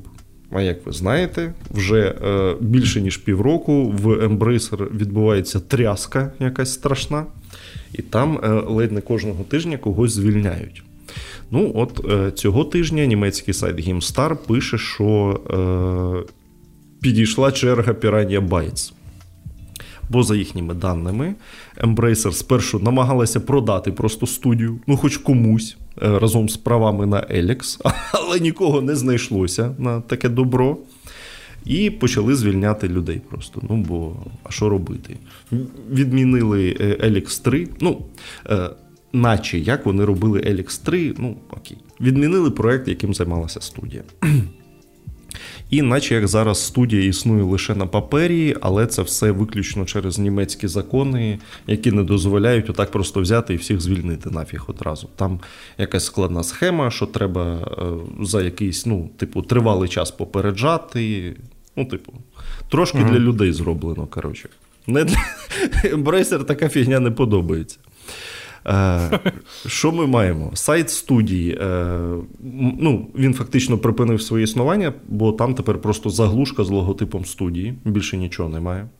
На YouTube-каналі відоси не виходили з листопада, але в останньому відосі, який є на каналі, розробники кажуть, що побачимось через тиждень. Ну, побачились. Не побачились. Да. І з порталу німецького Міністерства економіки і захисту клімату, це, до речі, оте саме міністерство, яке постійно змінює назви і про яке я розповідав у відосі про Мімімі. Оце ж воно. Бо це міністерство, воно в тому числі виділяє субсидії на ігри. Коротше, з їхнього сайту зник проєкт з кодовою назвою Вікі 6, ну, який, власне, і був оцим Еліксом, на який вони давали гроші. Ну що, далі ж німецькі журналісти нам пишуть, що, можливо, Embracer, ну, раз нікого не знайшлося з покупців, то, можливо, Embracer продовжить використовувати бренд Piranha Bytes, але, типу, ну, студії вже чи взагалі не буде, чи буде це просто як назва, чи... Ну, коротше, у попередньому, у колишньому вигляді вже нічого не буде. От. Ну, єдине, що хороше з цього всього, це те, що ремейком Готіки займається іспанська студія Алхімія, і на неї це наче як ніяк не впливає, але, ну, може їх наступними розпустять. Хто знає. Ну, приблизно так. Поки що офіційно це ніхто не прокоментував, але, ну, звучить правдіподобно прям дуже сильно. Прямо дуже сильно. Так що, я думаю, можна буде найближчими тижнями очікувати якихось підтверджень. Embracer буквально як ото з мема, ота картинка, де смерть за кожну двері наступну відкриває, і там типу, позаду кров така. Оце от Embracer тупо всі свої студії, які накупили, потроху знищують. Це якась жесть взагалі. Ну, наче, ну, от я тоді колись казав, типу, чого вони намагаються хоч продасти. Напевно, вони реально намагаються, але зараз такий час, що, ну, у всіх небагато грошей в ігрових студій і в ігрових видавців, і вони не готові там викупати когось. Тому ну, типу, не знаходять собі для цього покупців і просто починають потроху їх якби знищувати. Я не думаю, що вони щось будуть використовувати це ім'я чи щось таке, ну, типу, нафіг воно їм треба. У них не знайдеться людей, щоб зараз нову Piranha Bytes створити. Ну, тим більше так. Особливо, коли ти намагаєшся продати Piranha Bytes з Еліксом. І без Готіки, і без Різана. Ну, ясно, що мало хто на таке, типу, прийде з гаманцем. Ну... Ой... Ні, взагалі, типу, реально трохи шкода, бо ці такі AA або B ігри, ну, це ж прикольний, типу, прошарок такий цієї всієї ігрової спадщини, але... Але майже, блядь, всі вони належать зараз Embracer'у. Вони у цих всіх невеликих поскуповували. Ну, так, вони реально набрали собі у всіх цих. Ну, конкретно ці розробники, да, вони робили такі ігри, трошки відірвані від сучасних там ігрових трендів. Вони робили, от як їм подобається, як їм хочеться, як вони робили Готіку там у 2000 році, чи якому там вийшла перша Готіка, не знаю. І от, типу, зараз таке роблять, все ще роблять свою ідеальну Готіку, трошки змінюючи сеттинги і там, ну, якісь деталі, але в цілому приблизно у них от те саме бачення, воно залишилося вже, і вже більше 20 років вони його намагалися донести. Тож, так, це трошки така... інді-дух такий у цьому є. Ні, ну це, ну, блін, да. Це як ото в домашньому ПК писали про українські студії початку 2000-х. Там же ж теж такий дурдом оце. Зібралися пацики і такі, ну, блін, зараз ми зробимо РПГ, коротше. У нас реально була, до речі, ця тема, як у американській історії відеоігровій, там у 80-х усі збиралися, от в гаражі там щось створювали. От у нас теж таке було. На жаль, я трошки це не застав, ну, я дитиною був, і... Типу, буквально на початку це нульових купа людей збиралася, там десь у когось на хаті, починало щось там створювати, і, ну, типу, з неймовірними амбіціями якимись. Мабуть, це було реально легше у 80-ті, бо, ну, ігри робилися швидше, вони були набагато менші. Ну, технології простіші. Технології простіші, і, якби, да, шанс того, що ви реально щось зробите, був набагато більше. А вже на початку нульових ігри, ну, досить сильно змінилися, розвинулися, і якщо ти хочеш робити якусь свою стратегію чи якийсь свій шутер, тобі треба вже було, ну, не хіра так постаратися, а ще й рушіїв не було. Тобто тобі треба було ще й рушій свій написати. От, ну, типу, тобі зараз там Unreal, Unity, оце все, ти можеш там ще щось пошукати. А той випадок, у тебе нічого немає, тобі треба самому з нуля робити свій там рушій для шутера, для стратегії. І це дуже складно, і, ну, якби не виживали люди, бо це треба роками робити, а грошей не буде від цього. Да. Таку страну просрали, що я можу сказати. Блін, до речі, раз ми вже так от про це заговорили, треба, блін, коли оце все пройду, таки взяти Ксенус собі, оцей перевиданий, в Steam і прям відчути отой дух початку 2000-х. Бо там же ж теж. Там настільки надмірні амбіції в цьому ксенусі. Ой, клас. Що аж до точки кипіння доходить. Да. У кожного своя точка кипіння. Велика гра, звісно. Ні, ну без приколів, вона, типу, багато в чому інноваційна. Знаєте, третій Far Cry, навіть другий Far Cry вийшов пізніше. А Xenos приблизно про те саме. Шутери в відкритому світі. Ну да. Ще можна згадати цей із зовсім старого часу, 97-го року, здається. Коли там перший Quake вийшов? Перший Quake вийшов... Та теж ж у 97-му. 96-му, ну окей. А, ну все одно, ну типу, це прям було на межі прогресу. От так виглядала ігра на той момент шутери, і виходив ще один... Виходив часом, який був досить прикольним, але от... Не пощастило йому там з видавцями, з рекламою, з розповсюдженням. Ні, там же ж була якась біда з цим західним видавцем, що, в принципі, вони були готові до Квейку випустити його, щоб це був, типу, перший true 3D-шутер, але от щось там у них не склалося і вже після Квейку вийшло. А так би... Могли б. Трошки халяви. У геймпасі на вас чекає Pal World. Це оця гра, де покемони з пушками. Там якісь ці кудлаті баранці стріляються, щось там з... Persona 3 Reload, оцей ремейк на старті 2 лютого буде в геймпасі одразу. Легендарний...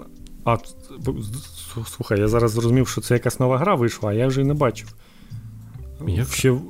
А, про Ріп? Турнібой Rob's a Bank. Тобто була гра, де хлопець Ріпка... Ухиляється від податків. А тепер він грабує банк. Клас. Я й не знав, що нова гра вийшла. А, це ж вона от виходить і якраз одразу вийшла і одразу в геймпас. Зрозуміло. Ну, слухай, у мене піка геймпас є, можна пограти. Реально, ну, така була мила, прикольна гра на декілька годин буквально. Якщо це щось таке ж, то треба спробувати. Ну, Формула-1 таке, що там брутато, ну, окей, все. Це, до речі, все інше, самі подивіться, там, всяке інді. Це такі найгучніші штуки. А що у нас у підписці PlayStation Plus Extra Deluxe? Ну, тут трохи накидали. Resident Evil 2. Грайте, блін. Tiny Tina Wonderlands. Ну, до речі, норм в цілому. Можна спробувати. Якийсь Hard Space Shipbreaker. Блін, вона щось десь з'являється постійно. Це... Just Cause 3. Серйозно? Оце не вистачало цієї гри. От серйозно, вам... Соня, вам так хочеться дати грошей цим розробникам Just Cause? Серйозно? Я не розумію. Просто як це відбувається? До речі, Shadow Tactics Blades of the Shogun. Да. Блін, її і так можна було за 40 гривень купити, блядь, ну, але якщо вже ви навіть це зажлобили, ну хоч так спробуйте. Я вас просто закликаю. Vampire the Masquerade Swan Song це так, типу, кіношка така була, да? Ні, це візуальна новела. Чи новела? Я вже запутався. Новела. Окей, це новела. Ну, типу, в щось пограти є, коротше. До речі, Legend of Mana і Secret of Mana в Deluxe роздають. Да, в класиці. О, і до речі, от, оці Star Wars Episode 1 Phantom Menace з PS1 чи звідки, оце треба спробувати, коротше. Я ніколи не грав, да, реально, в таке, мабуть, воно тільки на консолях було. Я грав у ці всі, ну, які там Академія, це все, Jedi Knight, щось там. А саме по фільмам я не грав. Хіба на емуляторі там для це було по четвертій частині, по п'ятій. Для NES там щось було. Ну, коротше, я от зараз так проклацую геймплей. Ну, це типу екшон такий з видом зверху трошки навіть. Щось таке. Клас. Ха! Може, можна навіть і спробувати. До речі, я в щось нещодавно грав от через цю класік-підписку. Так, типу, мені здається, вони покращили емулятор цей свій.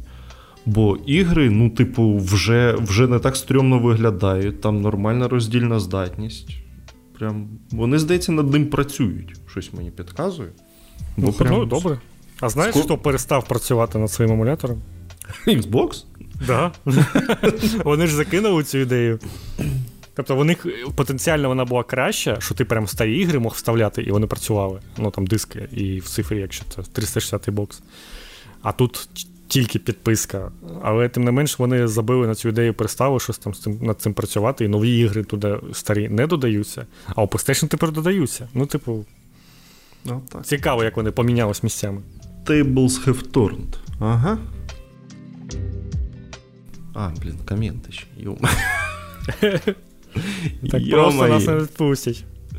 Да. Ну, давай глянемо. Тут, звісно, багато чого вже... Просрочені коменти, не. Прошлогодні. Так, ну, Смоктав Член пише, що взяв собі Resident Evil. Молодець. Я його вже похвалив за це, бо він прям правильно все зробив. А ще пише, що тут була токсична писанина про геймпади. Якщо коротко, мені шкода консольщиків, що грають в старі ігри. Але я ж, сука, приємно грати в нові. Прогрес в 10 років відчутно на сосках. Хорош, хорош. 10 сосків із 10. Да. Так. Я не граю в Stonks, в мене категорія аніме заблокована в Steam. Це не те, що по аніме, але окей. Розумію. Це... Тарас Кратер написав, ой, хорош. Забанимо категорію Тарас Кратерів на нашому каналі. Та перестань. Та я жартую. Так.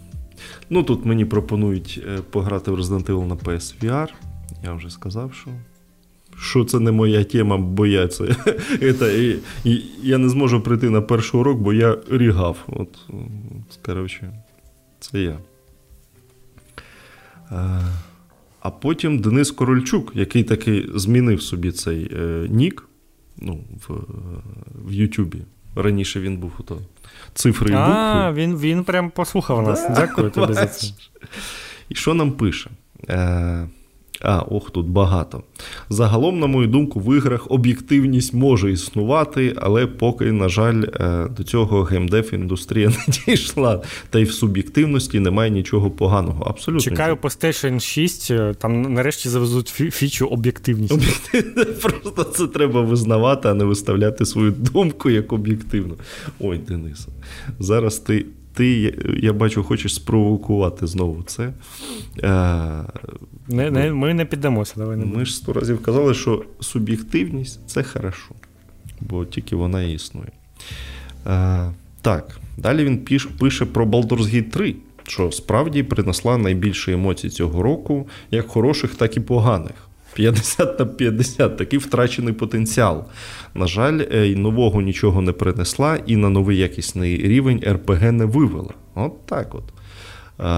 ПС – найкраща сюжетка в Карлах, всім раджу, найдраматичніший персонаж.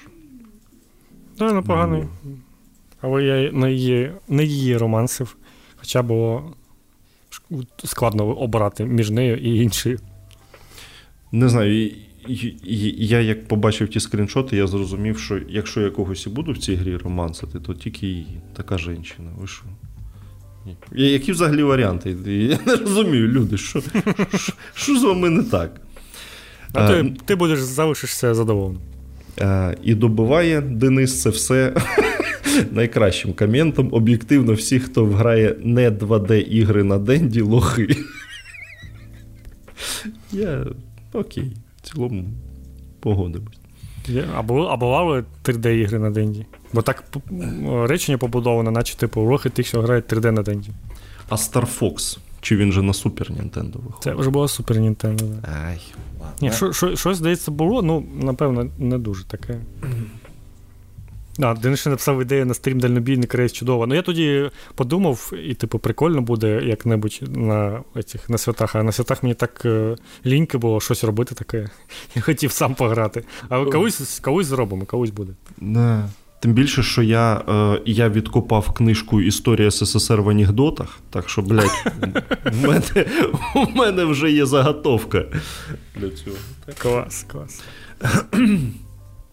Так, Кузьміч 07 пише. А мені зовсім не дивно, що про Starfield було найбільше загадок. Кожен, хто спробував це грати, мусив десь потім написати, яке це гівно. Ні, ну там же ж не про такі згадки було. Бо скільки розчарування не приносила, напевно, жодна гра за останні 10 років. Особливо після такого медійного шуму і реклами від Microsoft. Цікаво, чи цей шанс взагалі хоч хтось до кінця... Ви з Німеччини. Взагалі, хоч хтось до кінця пройшов. А Baldur's Gate просто топчик, особливо радісно на серці, коли вдається замутити шеду. От я з нею був, да. Гарну діваху збацали.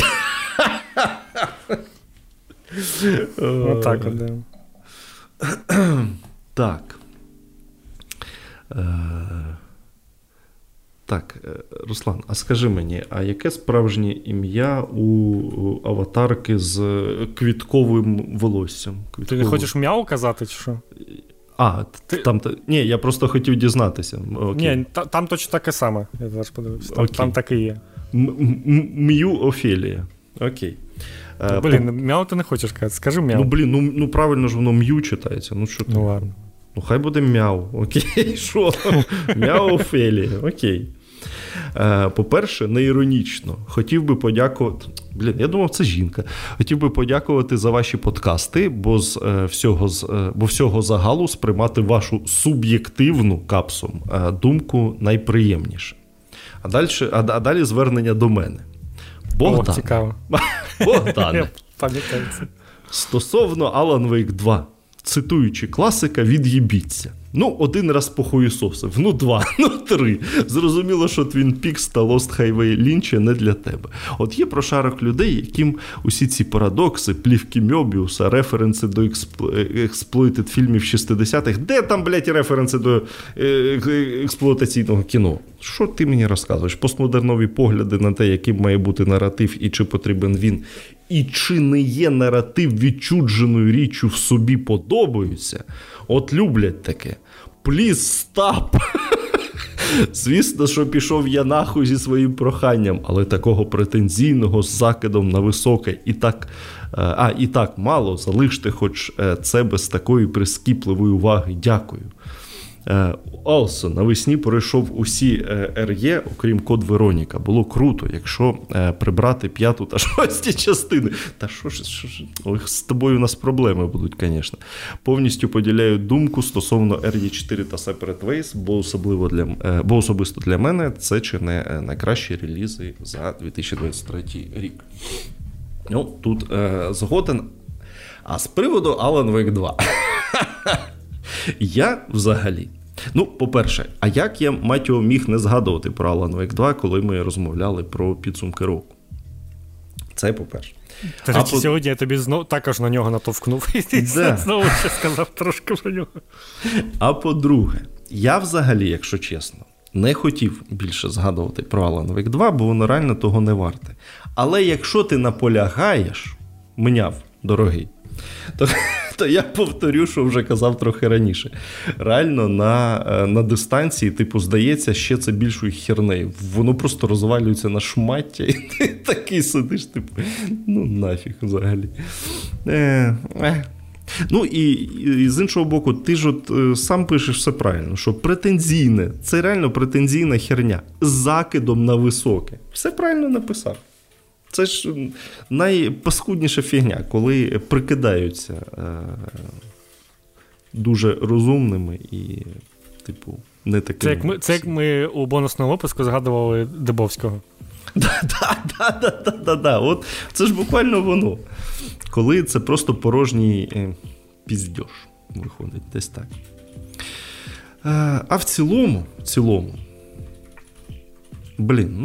нормальний же ж камін. Бач. І розуміє, що... ну, то, блін, коротше, мені подобається аудиторія, бач. І написав, і від'їбіться, але з іншого боку і розуміє, що пішов нахуй. Клас. І розуміє, що це претензійна херня якась. Типу, все чудово розуміє. Ну, от, якби, да, можна зрозуміти. Але головне, те, про що я вже, якби, не раз казав, блін, якщо вам подобається, я дуже за вас радий. Типу, реально не іронічно. Це класно, коли можете собі знайти щось до душі. Так що я тільки радий. Але Alan Wake, ну така хуйня, що я відмовляюся в це грати. Але це я тільки про себе кажу. MIY пише нам. Тобто, якщо ви мене візьмете писати новини, я вам зможу казати на ти. Ну, краще починай прямо зараз. На ти. Не чекаючи. А до чого це було взагалі? Чого саме, як це пов'язано саме взяти новини, писати на ти? Ну, ми ж згадували про те, що будемо шукати когось. І там ще потім розмовляли про те, що заїбав оцей інтернет інтелектуалів, де всі нави спілкуються. Ну, якось воно склалося. І Alan Wake роблять.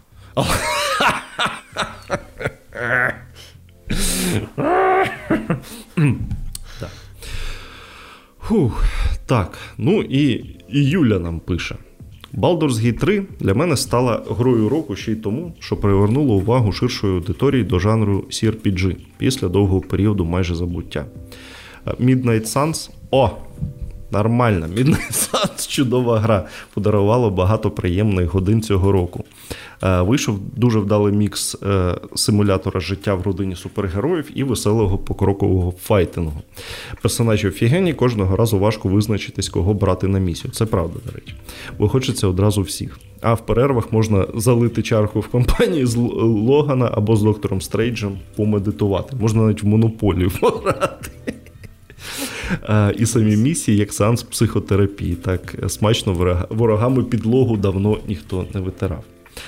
Цього року обережно чекаю на Avowed. Ну, якраз ми про це й поговорили. Сподіваюсь, схожість зі Скайрімом буде поверхнева. Ну, тут є питання. Ну, іначе Obsidian казали, що це не буде щось гігантське на 100 плюс годин, а щось ближче до Outer Worlds. Ну, так. Так що є шанс, що не доведеться лазити під кожним кущем в пошуках чергових міфічних бур'янів. Взагалі не дуже, ну, дуже хотілося б від Obsidian нову Тірані. Я, до речі, в Тірані щось так і не зміг проникнутися. Бо там же ж оцей процес, ти ж створюєш не персонажа навіть, а стан світу створюєш перед початком гри. І це прям дуже багато часу займає, я щось зламався ще на цьому етапі. Прикольно. Ну, у мене вона є, я якось хотів спробувати. Така фігня. Дякую, що дослухали, дякую, що залишаєтесь з нами. Заходьте на куток, читайте новини, підписуйтесь на нас усюди. І можете нас підтримувати спонсорством, якщо хочете.